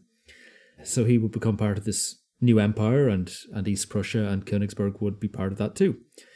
In reality, we all know uh, his chancellor Otto von Bismarck ran the show. Oh yeah, Wilhelm is kind of the, the moral authority of the empire rather than the uh, the the, the figurehead. visionary. and people have Yeah. different opinions about Bismarck. They're not super relevant to the history of Königsberg. But um, an aside is this is the era that Germany started acquiring overseas colonies. Very fashionable. So uh, Namibia, Mm. we might remember, and Yep. Bougainville, which we might talk about later this season, is another What? German acquisition. Hush. Um, Hush. part of German Hush, German Joe, yeah. Guinea. Germany got into that game quite late. One policy of Bismarck's that is kind of relevant to to Königsberg and East Prussia more generally is the Prussian deportation. Um, were basically Poles who had some other citizenship who could be considered Russian or Polish were expelled en masse from East Oh. Prussia, including Polish Jews, but not. It was mostly an ethnic thing rather than a religious thing and that not better. is obviously now seen as a form of ethnic cleansing because it was. Yeah.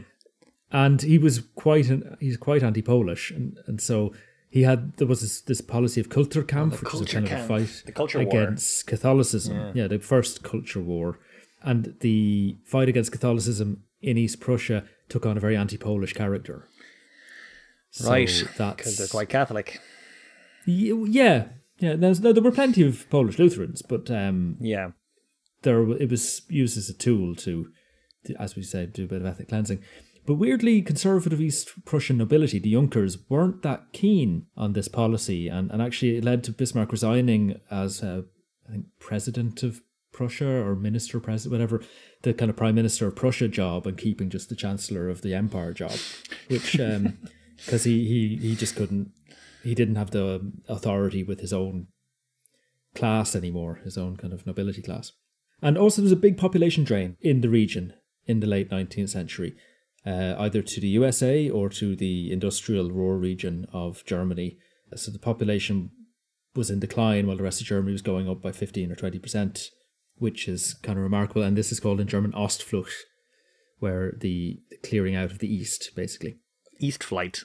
East flight, yeah. We're, we're going to talk about it a little bit later on um, when I, when I talk to, to Professor Eaton about it. But I mean, my understanding is in around this period, while the rest of Germany is kind of developing, uh, kind of Königsberg, East Prussia area, not so much. It's kind of low Yeah, low level agriculture. Yeah, it's it's, it's Yep. like not making the money that the rest of Germany is, and it's it's kind of becoming more backward. it was kind of like there was it was a trade point for like Scottish herring and stuff. Like it wasn't really yeah, it wasn't what it used to be and the military relevance was kind of decreasing, Right. I suppose, as as Germany became more of a defined like as a, a great power rather than just a series of disparate kingdoms that have that could have bits picked off them. It kind of pulls the the center of gravity Yeah. westward towards again. what we would now consider Germany.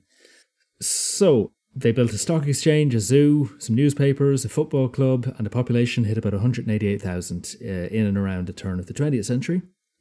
Um, someone I just want to briefly mention is possibly the first professional bodybuilder was a, a Königsberg native. All right. He, well, he was he went by the name Eugene Sandow, but he was obviously born Friedrich Wilhelm Müller because everyone in Königsberg is called Okay. Friedrich Wilhelm. Wilhelm. Yep. Uh, 1867 to 1925, he was of German, Russian, Jewish descent, but late raised a Lutheran, which is a thing I saw a few times with people around this era. A lot of Jews started converting Okay. and raising their children Lutheran. I guess culture wars will do that. Yeah. Uh, but in 1901, he organised what's believed to be the first major bodybuilding competition uh, in the Royal Albert Hall in London. It was just him, just flexing.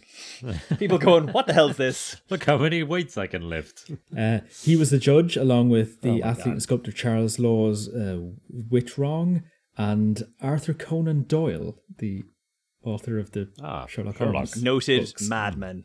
Yeah. He went to travel to India. He was a pioneer of yoga as exercise Okay. uh, and physical culture instructor to King George V of the UK in 1911. So, Wow. Interesting character, and kind of realized that with film and so on, there was now an interest in just looking at big muscles and the feats of strength didn't impress people as much as just how big his muscles were. So, that's Eugene Sandow. Okay. Season listeners might notice that in this episode and in our previous mini-sode that was released around Christmas time, that we are using a few new stings and pieces of music that you won't have heard in previous episodes. Those are thanks to our friend Thomas O'Boyle, who uh, also composed the theme music to the podcast, which we've been using since the beginning. We also partially have to thank our patrons for the upgrade to the sound of the podcasts uh, this season, as well as Thomas. They very generously provide funding on a episode to episode basis for us. And so, if you'd like to uh, support the show, if you enjoy the research that we do, and if you get some value out of it, we'd appreciate if you take a look at patreon.com forward slash 80 days podcast. That's where you can support us, and that's where our patrons give towards the show so that we can keep it running. Without further ado, back to the show. World War One. Not a lot happened in Königsberg in World War One, but the Russians did try to invade as one of the first battles on the eastern front of World War One. Uh, basically, Russia wanted to hit a blow to the morale of Prussia, and hitting the Prussian heartland of the Reich, and the old capital of Königsberg was seen as a good idea. Almost all German forces were at the Western Front, in the part of World War One that we probably think of the most. But two armies were dispatched into East Prussia. The Germans lost the first major battle at Gumbinnen on August 20th, 1914, uh, and were in retreat. The Russians thought they were in full retreat, so they took time to regroup. They had really bad supply lines, so they they, they needed that. There was a, a massacre of civilians in Abschwangen during that time, so 30 kilometers south of Königsberg, where Russian troops killed 74 German civilians in uh, Abschwangen and neighboring Almenhausen in retaliation for uh, an officer being shot by German cavalry scouts. So that's um, that's Pretty awful. yeah, pretty grim. Luckily, seems to be the only atrocity committed in the region during World War One, which I suppose, given what happened on the Western Front, is probably anyway. So Königsberg It's was all bad, Joe. It's yeah, all bad. It's all bad. Königsberg was besieged by the Russians. I saw an interesting British newspaper article that seemed to claim that they'd occupied the city, but I think that was propaganda because it doesn't seem like they How did they very have? well. But as I say, the, the Germans in retreat. Their general seemed to be a bit cowardly, so uh, Paul von Hindenburg was called out of retirement to return to, to to lead the German force to turn around and fight the Russians. So he was a um, well, he'd later go on to be uh, president of the Weimar Republic, um, but he he was he was a, a East Prussian general, and um, he, they triumphed over the Russians at Tannenberg and the Masurian Lakes, forcing him out of East Prussia. And upon destruction of his army, General Samsonov shot himself. Um, Right. which is interesting response. And it wasn't until later that winter that they, they were completely pushed out and, and the Germans got a toehold in Russia and turned the tables. So the Treaty of Versailles uh, cut off East Prussia from Germany again, returning Royal Prussia to, to Poland. The Kaiser was forced to abdicate uh, at the end of World War One, and as I say, von Hindenburg became president in 1925 of this this new republic, the Weimar Republic.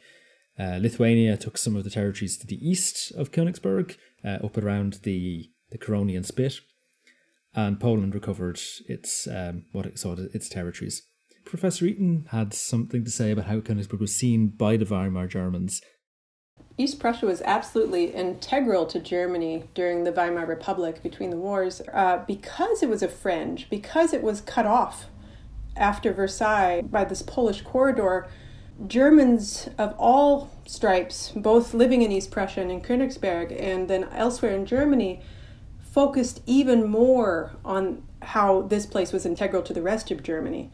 Uh, they saw this as a bleeding border, and this is um, this is also the case elsewhere in Germany, where some small territories were lost to Poland.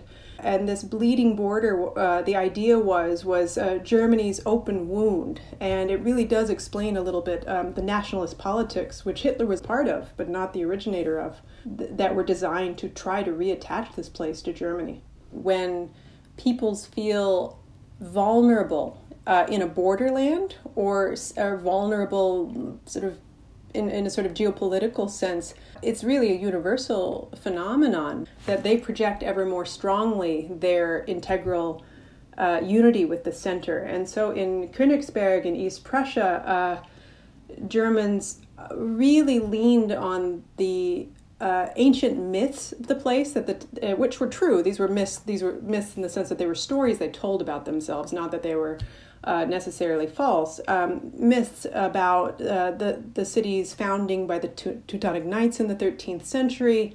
Uh, they emphasized that the land had been settled by Germans for hundreds and hundreds of years, and then here's where it gets debatable: the Germans, the Poles, and the Lithuanians uh, heavily debated what the ancient history of this place, and it made it all the more um, pressing for Germans there to assert uh, that they were integrally German, integrally part of Germany, and that the spirit of Germanness, uh, be it Protestant Lutheranism, be it the Teutonic Knights, be it um, the origins of the Prussian state, uh, they emphasized all of these piece, pieces of the myth um, to try to uh, assert um, Königsberg's centrality to the history and, and also the future of Germany.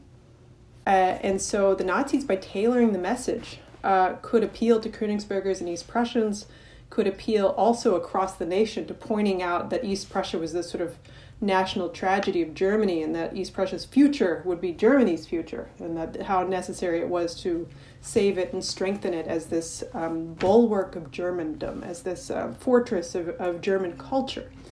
Then in the Weimar, Weimar era, we enter sort of a rising tides of anti Semitism in Germany, leading to obviously the, the rise of Nazism. Uh, and these were not unnoted by Jews in Königsberg who began to feel welcome. And I found a, a couple of notable people who left around this time. So uh, Leah Rabin, who would later be the wife of uh, Israeli Prime Minister Yitzhak Rabin. Yitzhak Rabin. Oh, uh, yeah. She was Leah Schlossberg, born in 1928 in Königsberg, and her family relocated to Israel quite quite soon after uh, the election of Hitler as chancellor, which is where she met her husband at school. Yeah, might have been a good idea. Mm-hmm. Yeah. And there was also a, a, a scientist called Fritz Lipmann, who was a Jewish native of Königsberg he studied medicine and chemistry there. He also studied in Berlin. But at the University of Königsberg under Professor Hans Meerwein, he, he did some work in the 1920s. Famous chemist, if chemists are interested. Um, and he later moved to the USA where he was awarded a Nobel Prize in medicine in 1945. Uh, he discovered coenzyme A. So that's another famous Jewish native of Königsberg who, who luckily got out. But from 1928 um, a guy called Erich Koch came to the fore as a local leader of the Königsberg Nazi Party.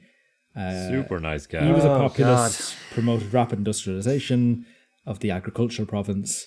And I think Professor Eaton did Professor Eaton have things to say about uh, Erich Koch? She did. Yeah, we, we had we had a chat about about the boy Eric. Yeah.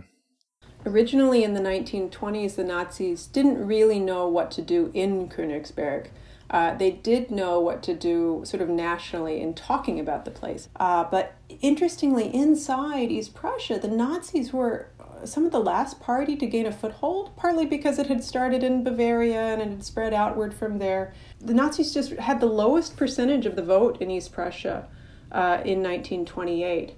But once Hitler instructed the Nazis to um, after the disastrous nationwide elections in 1928 to diversify their message and basically take it local. You know, take take the party into the villages, out of the cities where the workers were tending to vote for communists, and just say what locals wanted to hear. And what locals wanted to hear in East Prussia was all about the border. It was all about fears of Poland. Uh, was all about rescuing uh, Königsberg's disastrous economy, even before the depression hit uh, the territory because it was cut off from all of these trading routes, all of these um, former trading partners in connection with Germany. Was going through a terrible uh, state of economic depression. Uh, and so it had a very political, economic, and cultural uh, appeal, the way the Nazis were able to take that message and really, more than any other party, seemed to take it seriously, like they were actually going to do something about it. Uh, and the Nazis by 1932, 1933 had uh, 55% of the vote in East Prussia. That was the best turnout of anywhere in Germany. So they went from the very lowest turnout to the, a virtual Nazi stronghold. Uh, and over the course of the 1930s, East Prussia became something of a model. Königsberg became something of a model because it was with great bravado the first place where Hitler um, and his uh, local party leader, um, Erich Koch, could declare unemployment had been completely ob- obliterated, that everyone was employed. And this was just you know, a year or so after the Depression or, or after the Nazis came to power. And so it was a huge propaganda win right that was that was broadcast internationally and that this place would be the model for rest of germany to follow um, now it, it, wasn't sustainable, and there's all kinds of debates about you know about the Nazis and full employment. And when we look at the numbers, we see that it was a lot of inflation that was propped up, and it wouldn't over time wouldn't have succeeded. But at the time, it was a big part of their PR. Eric Koch was was he almost like the perfect man for the perfect time? And by that, I I don't mean that he was in any way good. I mean in that his kind of um, almost kind of brainless ebullience uh, for the Nazi cause, and at the same time his kind of willingness to direct fierce loyalty at exactly the person he needed to, and that, you know, of course that was Hitler. Uh, that, that, he was able to kind of go from this this guy who was kind of almost given a, a bit of a bum assignment uh, of um, a region that wasn't was a bit backward economically and so on, and, and turned it into I don't know a quarter of Europe or so, so, some some enormous portion of Europe, considering um, you know the Ukraine and, and so on, the, the areas his, his authority kind of spread into. I, I just found it really fascinating to read about because he, he's just uh, such such a such a worm. Uh, just, and, it's and it's fascinating. What, what you thought about him and how you how you read his character. Yeah, it's also fascinating how little he's talked about in English. Now, in Germany, he certainly has biographies written about him, not nearly as much as maybe Hitler's generals or Himmler or Goebbels or Goering, uh, but it is recognized that he was the kind of big strong man of the Nazi regional party bosses. But I think Erich Koch is fascinating. He was um, a self promoter uh, who wasn't an mm-hmm. ideologue, but was mm. charismatic enough to collect people around him who thought they could use him. Uh, and mm-hmm. and then he ended up using them as much or more, but creating a sort of bureaucratic mess in its wake. But mm-hmm. um, eager to enact great change, eager to bring all kinds of people into his circle, and so this, you know, Erich Koch is the Nazi party boss really played an outsized role in East Prussia. He really played, um, and he made Königsberg his home, even though he was from far away in the Rhineland and the, the Ruhr Valley. And uh, by the time the war started, that party, uh, while uh, maintaining firm loyalty to Hitler, uh, was able to do a, a, great deal on the local stage without uh, without anyone being able to intervene except Hitler himself. All right, Mark. So uh, we're we're sort of very much in the in the lead up to World War II now. Um, what do you want to tell us about that? Königsberg kind of had been on the fringe for a really long time. No one really paying too much attention to it kind of during the Weimar period, except that, you know, it became this kind of symbol, but you know, economically it wasn't really any great shakes. And, and Erich Koch had kind of put his flag in it, I guess, and had kind of tried to make such a, a great success of, of Königsberg and had, and had done really well on paper in terms of kind of uh, raising its productivity, raising its kind of economic profile, and so on, uh, that it, it increased his um, his clout within the, the Nazi Party, and also his his kind of his relationship with Hitler. Uh, his very personal relationship with Hitler was really robust. Lots of people kind of came at him and tried to kind of um, you know supplant his his power but they invariably fails because of his, his relationship with Hitler. Um, but he kind of used this to also try to kind of gather resources for Königsberg from from the right generally. So Königsberg was kind of throwing its weight around, uh, angling for for funding for you know beautification and buildings, and you know Königsberg is is is the king's mountain. It's it's where you know kings are kinged and he wanted it to be kind of recognized for that um, but because we were kind of nearing the kind of super rapid industrialization uh, of the kind of pre-war years of the Third Reich, there wasn't really that much money around. So, trying to kind of build up the case for it, he referred to the great assignment Königsberg will have to fill in the future Eastern realm. The idea being that it was kind of the, the easternmost bit of Germany, therefore it was going to be at the forefront, at the at the vanguard of all of the really awful stuff that Germany was about to do facing eastward. Wow. Yeah. Lebensraum. Le- Le- Lebensraum, in, indeed. And I mean, I mean that that that's effectively what happened. I mean, Königsberg did become very important, and the whole the whole region became quite important, kind of in in its in, in the intervening years. Uh, I believe there's a figure that. Um, uh, Hitler, even though it, it is just south of Königsberg, but the, the Wolf's Lair, Hitler spent, I think, a fourth of all of his time as chancellor in in the yeah. in, in, in that uh, in that base. I think that's where the the famous assassination attempt against him occurred as well. Yeah, yeah I believe so. Oh, yeah. the uh, Valkyrie. Yeah. Yeah. Mm. Yeah, no, I literally had no idea, but like I sort of knew he was somewhere in the woods, but I I'll be honest, I never really thought of I didn't realize this was still part of Germany at this time until we started reading about yeah. it. I, I speak for myself. I don't think of this when I think of Germany. Like I almost think of bits of, uh, you know, I think of Alsace Lorraine, I think of all the Sudetenland, those disputed bits. I would have never really thought about this, but existing. also what's happening. In, in 1939, the census said there was about 372,000 people, just giving a, a, an idea of the scope. As as you said, Joe, the, the persecution of, of Jews had uh, been been ramping up. And in 1942, uh, I hadn't actually heard of this, but I, I, I knew that this meeting occurred. It was the, the Wannsee Conference, basically where the, the kind of final solution was was was decided upon. Uh, but from that point on, Jews began to be deported to various Nazi concentration camps, uh, and the SS sent the first and largest group of Jewish deportees, uh, comprising 465 Jews, to a camp in Belarus in 1942. But there was also uh, people sent to a camp in the Czech area, I guess probably the Sudetenland, uh, and Auschwitz as well. but smaller numbers, and I think a lot of that was because so many Jews had already left Königsberg in the previous years. There actually wasn't a huge Jewish population by the time the, the war had started. Yeah, and Kristallnacht had been quite dramatic there as well, I think. Yes. Mm. Yeah, you're right. Actually, the, the, the, that that did trigger a massive uh, flight. But I, I think I also recall reading that a lot of the, the Jews that left Königsberg didn't necessarily get that far because they were trying to flee west, but a lot of them only got to kind of another city in Germany. Obviously, that mm that wasn't unfortunately far, far enough. Um, yeah. So in 1943, just to to kind of look outwards into the world, things that were happening that would impact Königsberg in the very near future. The Tehran Conference of 1943 was one of the key meetings between the the leaders of the Allies, like uh, like Yalta and, and various other conferences. But they agreed at this meeting to partition Germany after the war. Bearing in mind, kind of at this point, you know the, the, German war effort was was was under massive pressure, and it, it, did look you know eventually that the Allies would win. And anyway, as a part of that partition, they did agree that the, the Russians would would kind of have a, a big controlling stake in in Königsberg. As I recall, Königsberg it, will get partitioned itself, but uh, ultimately will will come under serious Russian control.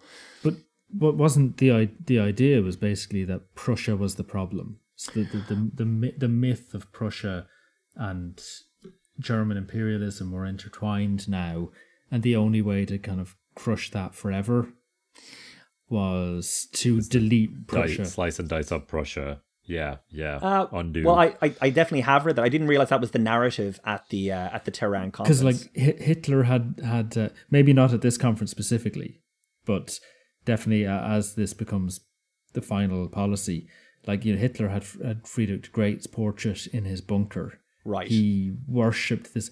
He was an Austrian who Austrian, lived yeah. in Bavaria. Like he, he was not a Prussian, but like this this military might of Prussia uh, romanticized this yeah. myth of German nationalism. That's very much not really how it how it happened.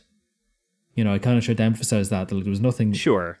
There was nothing um, foreordained about Prussia becoming the chief German power. They just ended up on the right side of the Napoleonic Wars and ended up in possession of the industrial heartland at the right time. It could have been anyone. Anyway, uh, so so so back to back to Königsberg. Um, effectively, you know, Königsberg was pretty untouched by the war, as, as you're kind of getting. I'm kind of flashing through the main years, um, but the the fall of Königsberg was, I guess, particularly dramatic because in all things it was the most eastern part of, of Germany, and and it was the first part of Germany that the Russians got and to. They wanted revenge. They, they did. I'm, I'm not going to say a lot of the stuff that I read. It's pretty, hmm. pretty mm. extremely bleak stuff. But just to kind of say that it, it, it kind of kicks off in 1944. In August of 1944, the RAF conducts a massive bombardment and carpet bombing of uh, Königsberg. That's the incendiary bombing, uh, destroyed or seriously damaged 41% of all buildings in the city, and more than 100,000 people were displaced by the strike. So that's kind of somewhere between a third and a quarter of the population wow. at that stage. So uh, this is a first-hand account. Werner Tirpitz, uh, remembering the flames. Everything was on fire. Our things, our church, our school, and the house of my violin teacher, my violin, even the sack of blackberries which we had just gathered. Everything I had ever owned was now ashes. Wow. Yeah. Wow. Um, and that kind of kicks off basically like a, a huge panic because suddenly they realize, oh wow, it's it's it's on our doorstep. It's it's happening to us. Yeah, now. after after so many years exactly. of, of being isolated, now suddenly it's it's here. Yeah, and uh, just to kind of I guess mention Erich Koch. He he had um he had turned what was sort of a pretty low level gig, kind of running running uh, Königsberg and surrounding areas. He, he kind of used that as a springboard to gain massive control over the lands that the, the Nazis had taken over. So, you know, Ukraine, pretty much like he he was he was running the Ukraine, but Königsberg was the capital for all this. This was kind of his his power base. That's incredibly broad. Yeah, it's it's huge, and, and that's the thing. Dur- during the war, Königsberg was was a, a center of an awful lot of power, kind of administratively speaking. Not necessarily so important militarily, because you have to say that kind of Hitler kind of kept that close to close to himself, and you know the SS were a state within a state. But th- there was also the German government government, and that was kind of uh, Koch there, kind of the regional government. like our guy in the east. Exactly, basically. exactly that.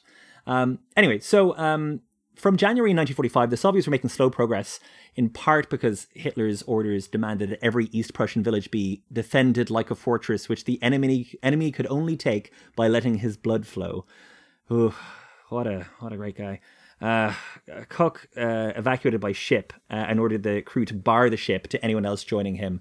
Uh, very much the hero of this tale. So he he gets away straight away. He's the first one out the door because uh, he's a, he's a he's a worm. He's a he's a coward. He's a he's a little sniveling jerk. Uh, anyway, um, uh, so Nazi officials uh, were dragged out into the street and shot by the Russians as they invaded kind of town after town and village after vis- village. Reprisals were pretty general, really, really awful stuff. Uh, and I'm not going to read all of the really awful stuff that's out there. Um, you know, it's it's very Googleable. Uh, I can't recommend that. Most people will be aware, but this is, as you said, Mark, this is the first piece of Germany essentially that the Russians Exactly. reach. And you know, if you know anything about World War II history, you'll know the Russians suffered massively uh, at the hands of the Germans. So it's bloodlust essentially. It's it's vengeance. It's it, it's a savage reprisal, and and they feel Yeah. completely justified in doing it. Um, and Yeah. yeah, which that is this, terrifying. this is what happened. It's it's it's it Mm-hmm. literally kind of humanity switch off. Uh, that that that that's what's happening here. yeah. Um, so evacuations, uh, evacuation from the Baltic port of uh, Pillau. Uh, it was against Hitler's orders, uh, of course. Uh, Grand Admiral Karl Dönitz gathered over a thousand ships, civilian and naval, and it was estimated that his fleet saved around 2.5 million civilians from the general area, not just not just Königsberg. Uh, the other route of escape was uh, a narrow sandspit to Danzig. Um, I saw that this was was kind of flagged as being similar to like a, a, a German Dunkirk was was the view of it at the time. On the 26th of January, thousands of refugees were killed while waiting for ships to evacuate them as an ammunition depot exploded uh, after a Soviet aerial attack. On the 30th of January, a passenger liner, the Wilhelm Gustloff, was sunk by a Soviet submarine, killing 8,000 of the 9,000 passengers. Uh, and I read lots of things like that. It was just an absolute panic run for the door. And there were there were ships that sank. There were ships that were blown up. Uh, I guess they were pretty easy pickings. You know, they're they're non-military ships in lots of cases, just being picked out of the water as people are just trying to kind of make that quick jump over to the rest of mainland Germany. On the 19th of February, uh, the Germans broke the Soviet lines and opened a corridor between Königsberg and Pillau. Uh, they would hold this uh, corridor until the beginning of April, when the Battle of Königsberg would begin. Uh, so this is now a corridor out to the coast from the city of Königsberg. So lots and lots of people just running through that corridor. General Otto von Lasch he led the German Königsberg garrison, which had entrenched its five divisions of about 130,000 men in the city's fortifications, but only about 35,000 of those men were you know, actual soldiers. The rest of them were old men and boys. There was uh, 15 forts in the outermost uh, concentric rings around the city, uh, and they also had pillboxes and foxholes dug in all around the area. On the 1st of April, uh, the Battle of Königsberg begins. Uh, it was subjected to heavy artillery bombardment uh, by the Russians to soften the defences. And on the 4th of April, Königsberg lost uh, electric power. Just to point out, this is this is less than a year after that RAF bombing that you. yes, um, that, that was that was August 1944. So the, the the city is taking a complete hammering. It's it's being Yeah. washed away in a, a tide of warfare. On the 5th of April, uh, the fog that had been blocking Soviet pilots from actually bombing the place, the fog lifted, and the aircraft joined in on a, a massive bombardment. Hans von Lehndorff noticed that there was little or no anti aircraft action from the city. We felt as if we were sailing on an ocean in a sinking ship. On the 6th of April, 137,000 Soviet urban warfare troops, they've been training specifically in urban warfare for, for the invasion of Königsberg, rushed into the city with 530 tanks and a third of the entire Red Air Force. Um, you know, the thing that is obviously about to happen happens, and, and the lines fell. The Soviet commanders called in their reserves. Defensive lines were falling by midday. On the 7th of April, German forces regrouped and attempted to counterattack. Some casualties on the Russian side, but they, they ultimately failed, of course, uh, one by one. Otto von Lasch radioed Hitler for permission to surrender, but, you know, he said no, of course, because he's awful. Does he ever say He yes? never says I yes. feel like he's always he's always fight to the last man. Yeah. like it's never it's never. Yeah, yeah. You you should Un- surrender until No. he was the last man, in which case he, he blew his brains out. Yeah, Look, look, look, looking at his his picture of Friedrich the Great, kind of going, "I did this for you." You lied to me, Freddie. Um, 8th of April, German troops attempt to break out of their encirclement, but the Soviets cleared out one section of the city at a time. Entire German companies were buried as Soviet artillery took down one key building after another. The young boys and old men of the uh, of the German army fought frantically to save their home city, but with vintage World War One rifles. Uh, in the early hours of the 9th of April, Nazi Party authorities announced the city was about to fall. Swarms of civilians rushed onto all the major roads. It was unofficially agreed upon that the first Soviet troops into Königsberg got the watches, second got the women, and troops entering afterwards were only entitled to the leftovers.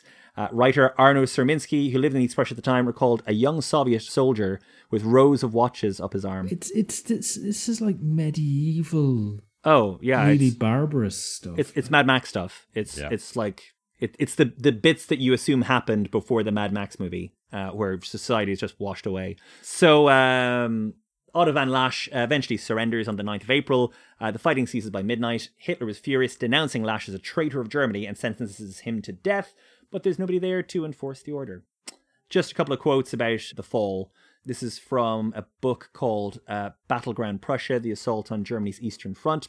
A young chap suddenly burst into tears because he had still not found a watch. He held up three fingers. He would shoot three men unless he was given a watch immediately. Finally, a watch appeared from somewhere, with which he disappeared, beaming with joy. We were no more than dressed clothes dummies with pockets. They only saw me from the shoulders down. Um, and uh, just uh, one last quote. Although I was longing for Hitler's defeat, we lamented Königsberg's fates from the bottom of our heart. At that moment began the ending of the 690 year history of Königsberg, began the dying of a city that lost all that was characteristic of it for all time. The people of Königsberg shall never expunge these nights of terror from their memory. I'm kind of trying to provide these quotes because this, this, the stuff, the actual detail of what was happening, uh, it's, it's it's too grim to recount. Frankly, uh, I I don't want to say it. Um, there there are just t- some things that are too bleak. Um, anyway, that that's how it went. Uh, absolutely washed away by the Russian army. It was it was you know immediately occupied, uh, and is you know effectively Königsberg is no longer uh, a going concern as of right now. 1945. Okay. Uh yeah, so uh as as a palate cleanser Ooh. after all that, we are gonna listen to a piece of music by uh, a guy called Heinz Thiessen, uh, who was born in Königsberg in 1887 and seemingly classed as undesirable by the Nazis. So uh yeah, yeah, Be, being undesirable to the Nazis seems like a, a good. that's the kind of thing I'd put on my LinkedIn profile. Exactly. All right.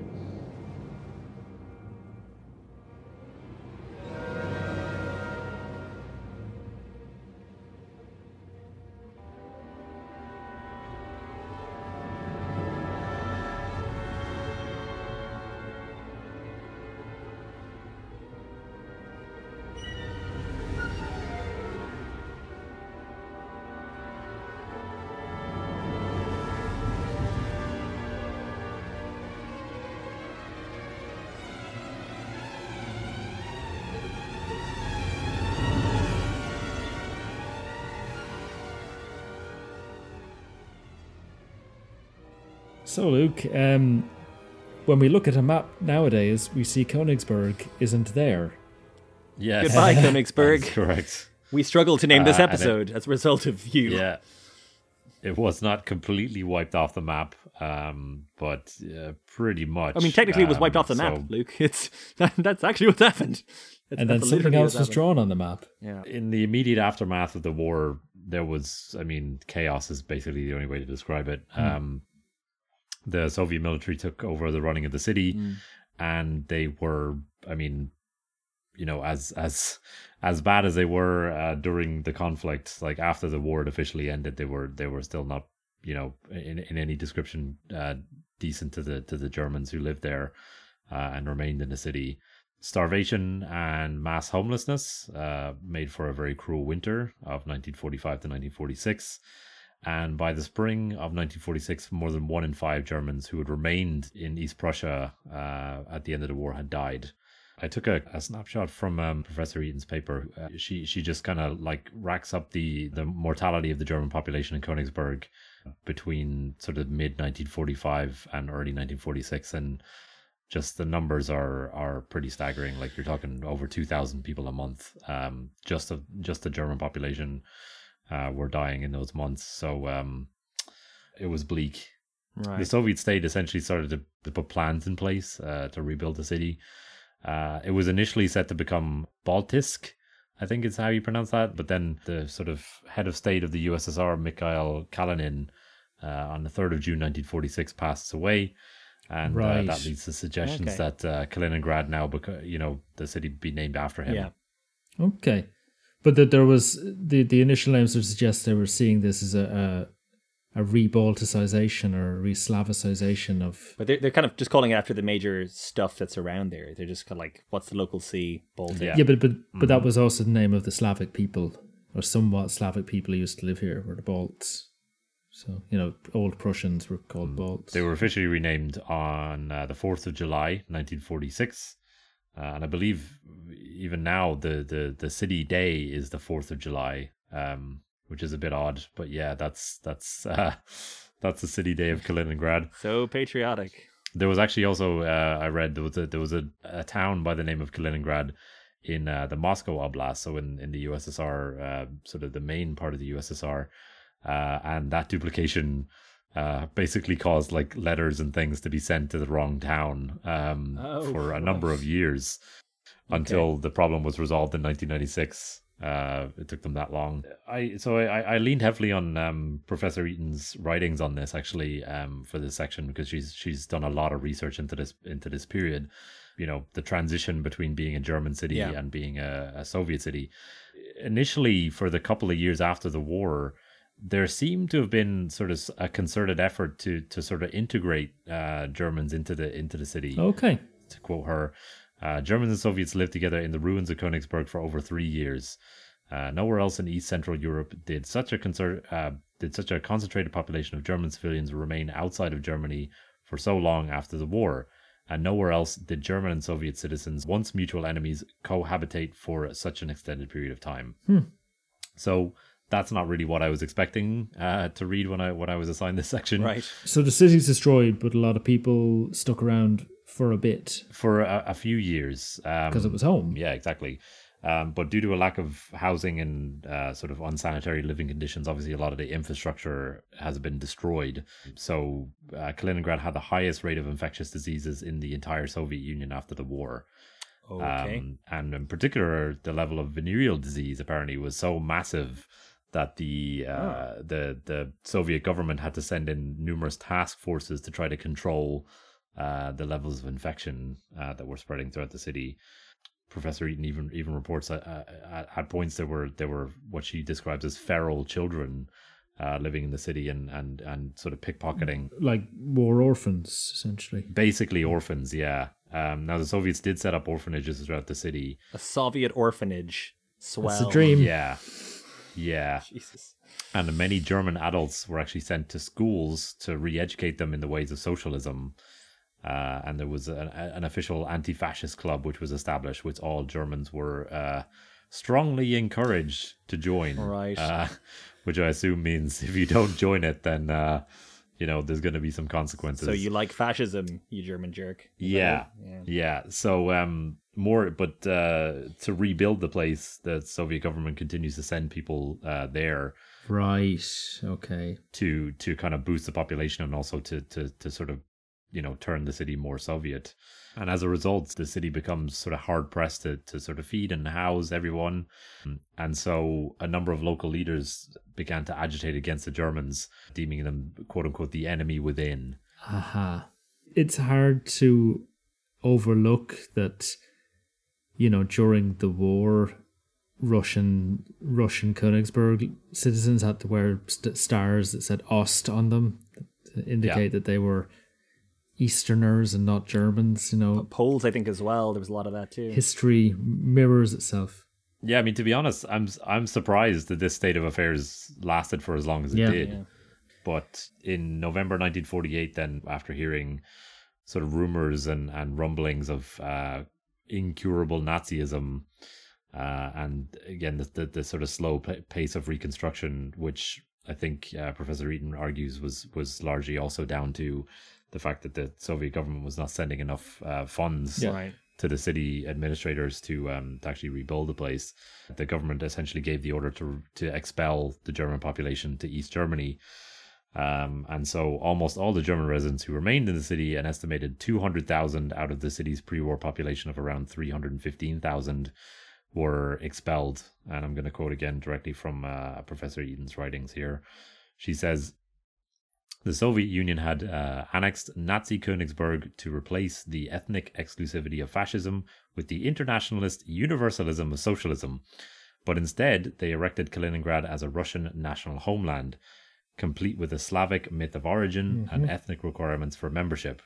In other words, Soviet Kaliningrad destroyed Nazi Königsberg only to rebuild it on the same foundations. That's that's a that's a very well phrased yep. put down That's a hell of a paragraph. of uh, how totalitarianism always rhymes. as the westernmost territory of the USSR, the Kaliningrad Oblast was obviously of crucial importance during the Cold War uh, and became home to the Soviet Baltic Fleet during the 1950s. But because of its strategic importance, it was closed off to foreign visitors during this time. And to be honest, I I couldn't find a lot about sort of 1950s to 1970s uh, Kaliningrad, probably Yeah. for this reason. Great. Because there was very little written and known about it at that time but somewhere between 200,000 and 500,000 soldiers were stationed in the region during the Cold War. And an interesting anecdote that I found was a new building, very Soviet looking in the brutalist style, called the House of Soviets, was planned as a city center showpiece skyscraper in the mid 1960s, and it would sit on the site of the old Königsberg Castle. Oh my! I have a quote here from um, a guy called C.J. Wilkinson, who has a great blog called Europe Between East and West. It says in 1968, the leader of the Soviet Union, Leonid uh, Brezhnev, issued a directive that the ruins of Königsberg Castle were to be blown up and cleared from the center of Kaliningrad. Brezhnev, as a true communist ideologue, stated that the castle represented a hornet's nest of militarism and fascism. Despite the protests of intellectuals and preservationists, it was not long after Brezhnev's de- decree that the castle ruins were dynamited and bulldozed, hmm. and over 600 years of history exploded into dust and was then swept from the surface of the city center. Wow. The physical remnants of the castle were gone. Beneath the surface, though, the situation was much different. Subterranean chambers of the castle still existed, and these would exact a, a bit of poetic vengeance on the Soviets. For the rest of history, the castle has been more than a memory. It has been a curse upon Soviet efforts to recreate the site in their own image. Basically, what happened was that uh, they invested a huge amount of money into it, and it started to sink uh, Oh, as soon as it was constructed.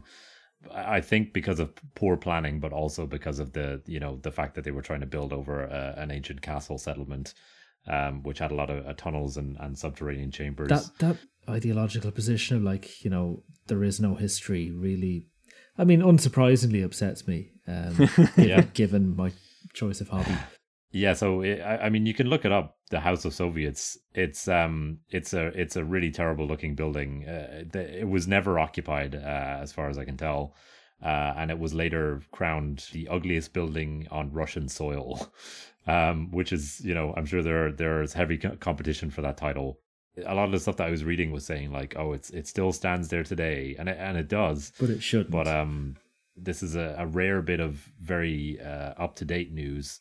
Demolition of the building was announced on 12th of November 2020, oh, and demolition works are, be- are expected to begin in early 2021.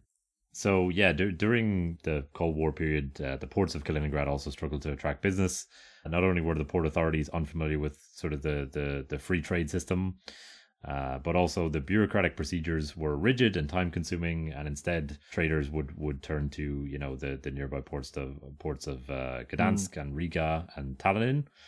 The subsequent sort of poverty that was inflicted on city and high levels of unemployment and crime drew concern from nearby states. The area itself was administered by the planning committee of the Lithuanian SSR, although it had its own Communist Party committee.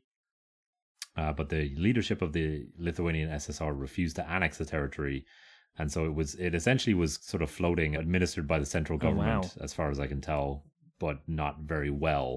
In 1965, the population of the city was around 250,000, and after the fall of the USSR uh, in the late 80s, neighboring Lithuania and former Soviet republics gained their independence, again cutting Kaliningrad off from Russia proper.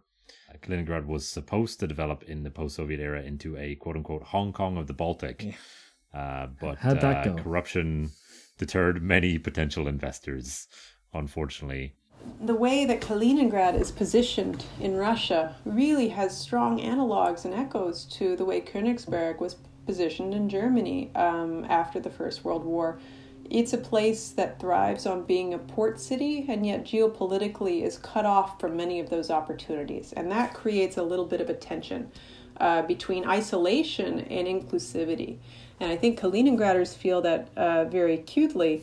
They are on various uh, sides of the political spectrum in their support for the current Russian government. But I think what they do share is a sense that they are geographically closer to Europe and that they, um, many of them, uh, when travel is easy, travel to Poland, uh, travel to Lithuania, travel to the EU, in other words, for shopping trips, for weekend trips and vacations in the ways that only wealthier Russians um, elsewhere um, in Russia would be able to do.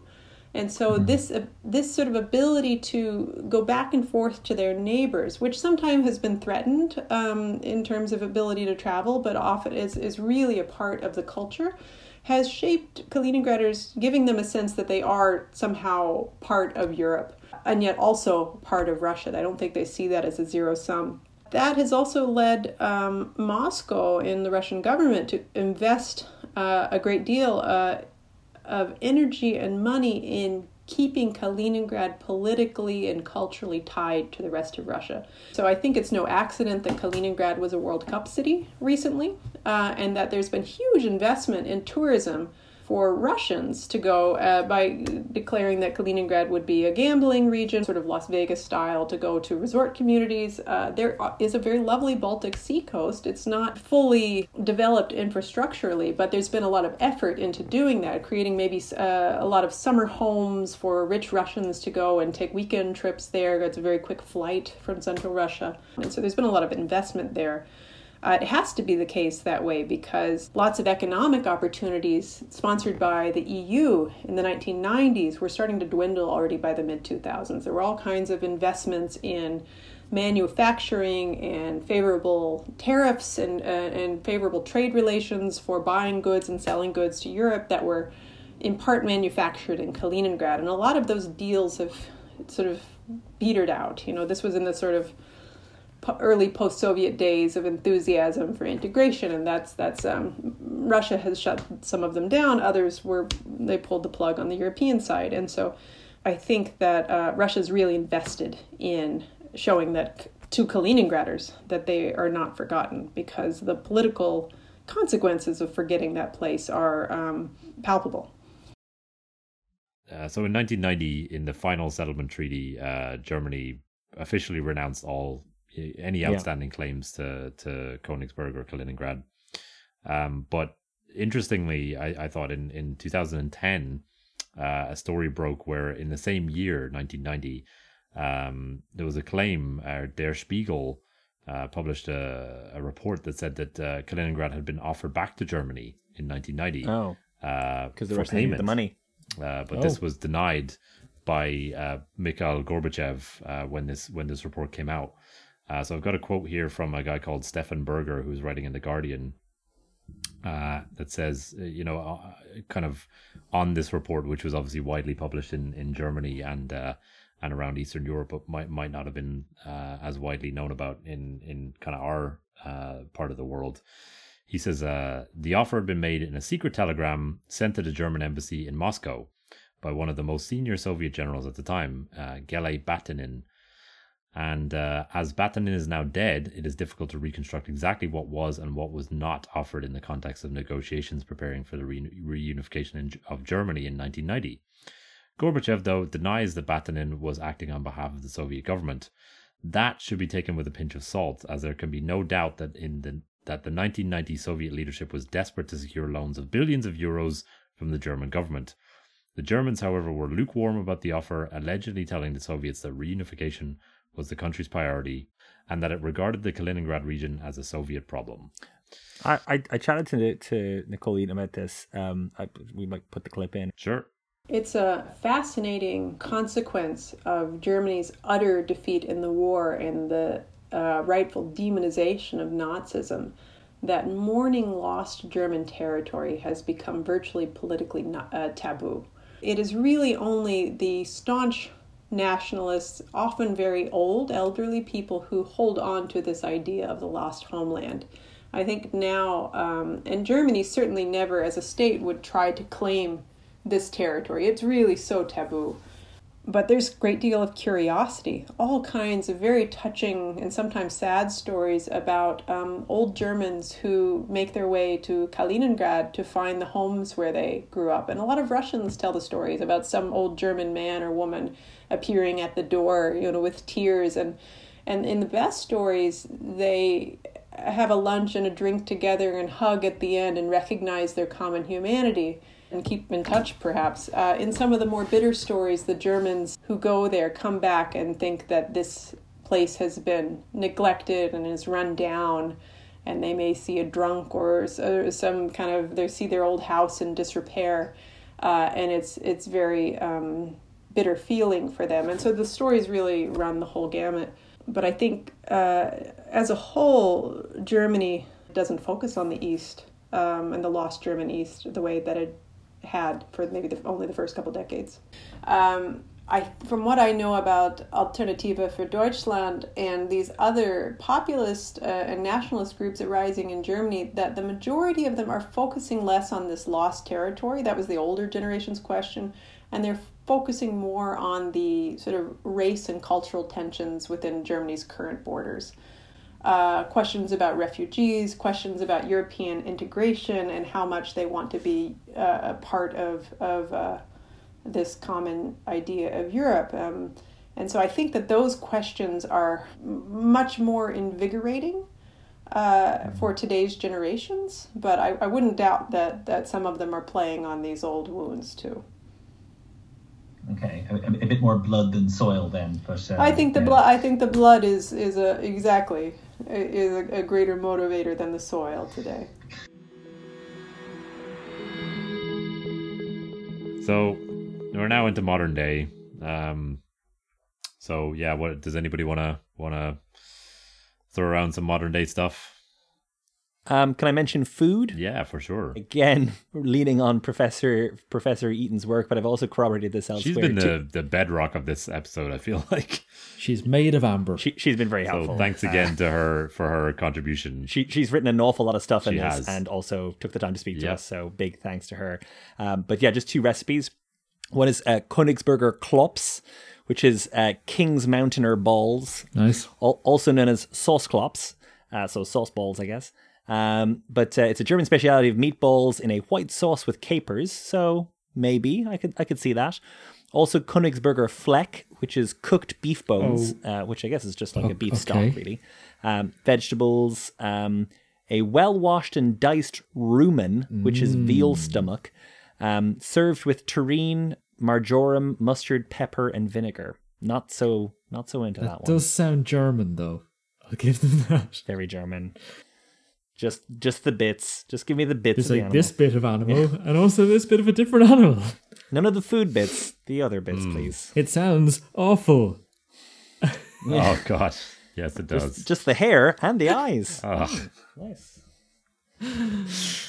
Uh, yeah, I got a little bit on the economy. Woo. In 2017, the nominal GDP of uh, the oblast was uh, 7 billion equivalent to around 7000 US dollars per capita that's bad uh, and on a national level I'm compare I would compare that to uh, similar to Indonesia Mongolia or our right. old friend Namibia so hmm. not favorable okay. for you know a a city within the not in the EU obviously but um you know that sits within the EU's sort of territories um it's it's it's not great um it's pushing itself as a tourist destination nowadays uh, with the with the kind of crazy coastline features that we talked about.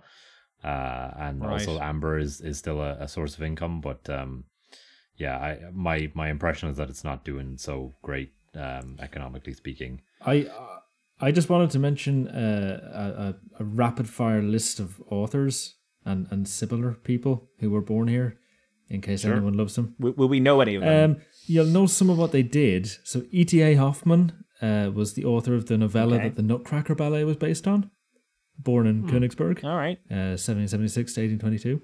Fanny Lewald was a feminist and German Jewish author. That's uh, uh, Abraham Mapu was the first Hebrew novelist to really inspire David Ben Gurion. Okay. Friedrich Radszuweit from 1876 to 1932 was an author and publisher who moved to Berlin and founded the first LGBT publishing house, I think, and campaign organizations in Berlin. Cool. And uh, yes, Agnes Miegel was an, a poet known for an author known for her idyllic stories of East Prussia of her childhood. Uh, but she's quite controversial now, and statues of her get, uh, you know, protested out because uh, she was very keen on uh, Hitler. Oh no. Oh. All right. Okay, that'll do it. Yeah. Those are just some people who See you later. there's not mu- All right. much we want to say on, but if, if you if you love those authors, this is where they're from. Yeah, uh, just to to mention because uh, she was so so uh, generously giving of her time. Uh, just Professor Eaton uh, is is working on a, a book. Um, the the book is not out yet. It is it is only a, a draft manuscript. She was generous enough to let us have a, a, cheeky look at it, which was really really helpful. Um, but she she told me to mention that it it may be available by 2022, uh, and it may be called German Blood Slavic Soil likely to be released via uh, Cornell University Press. But uh, watch out for that when it comes. But uh, yeah, should be should be really interesting. Hopefully, you were listening to this podcast before that book has been published. the editing process does take a while, but uh, I think we can safely say it'll be out before 2022. So, yeah, um, keep an eye out for uh, Professor Eaton's book. And um, yeah, we thank her again for uh, helping out so much with this episode. Um, let's see, anything else, guys, that we want to mention before we go? Nah, All right. I'm good. Okay, so you can find more episodes of the podcast uh, wherever you are listening to this podcast right now. You can also find more episodes at 80dayspodcast.com. You can get in touch with us if you like this episode. Uh, send us an email at 80dayspodcast at gmail.com or find us on social media at Instagram, Facebook, or Twitter. Just search 80 Days Podcast. If you like the episode, we would really appreciate if you would let us know uh, by leaving us a review on the Apple Podcast Store. It really helps other people to find the show, or, or alternatively, just uh, tell a friend.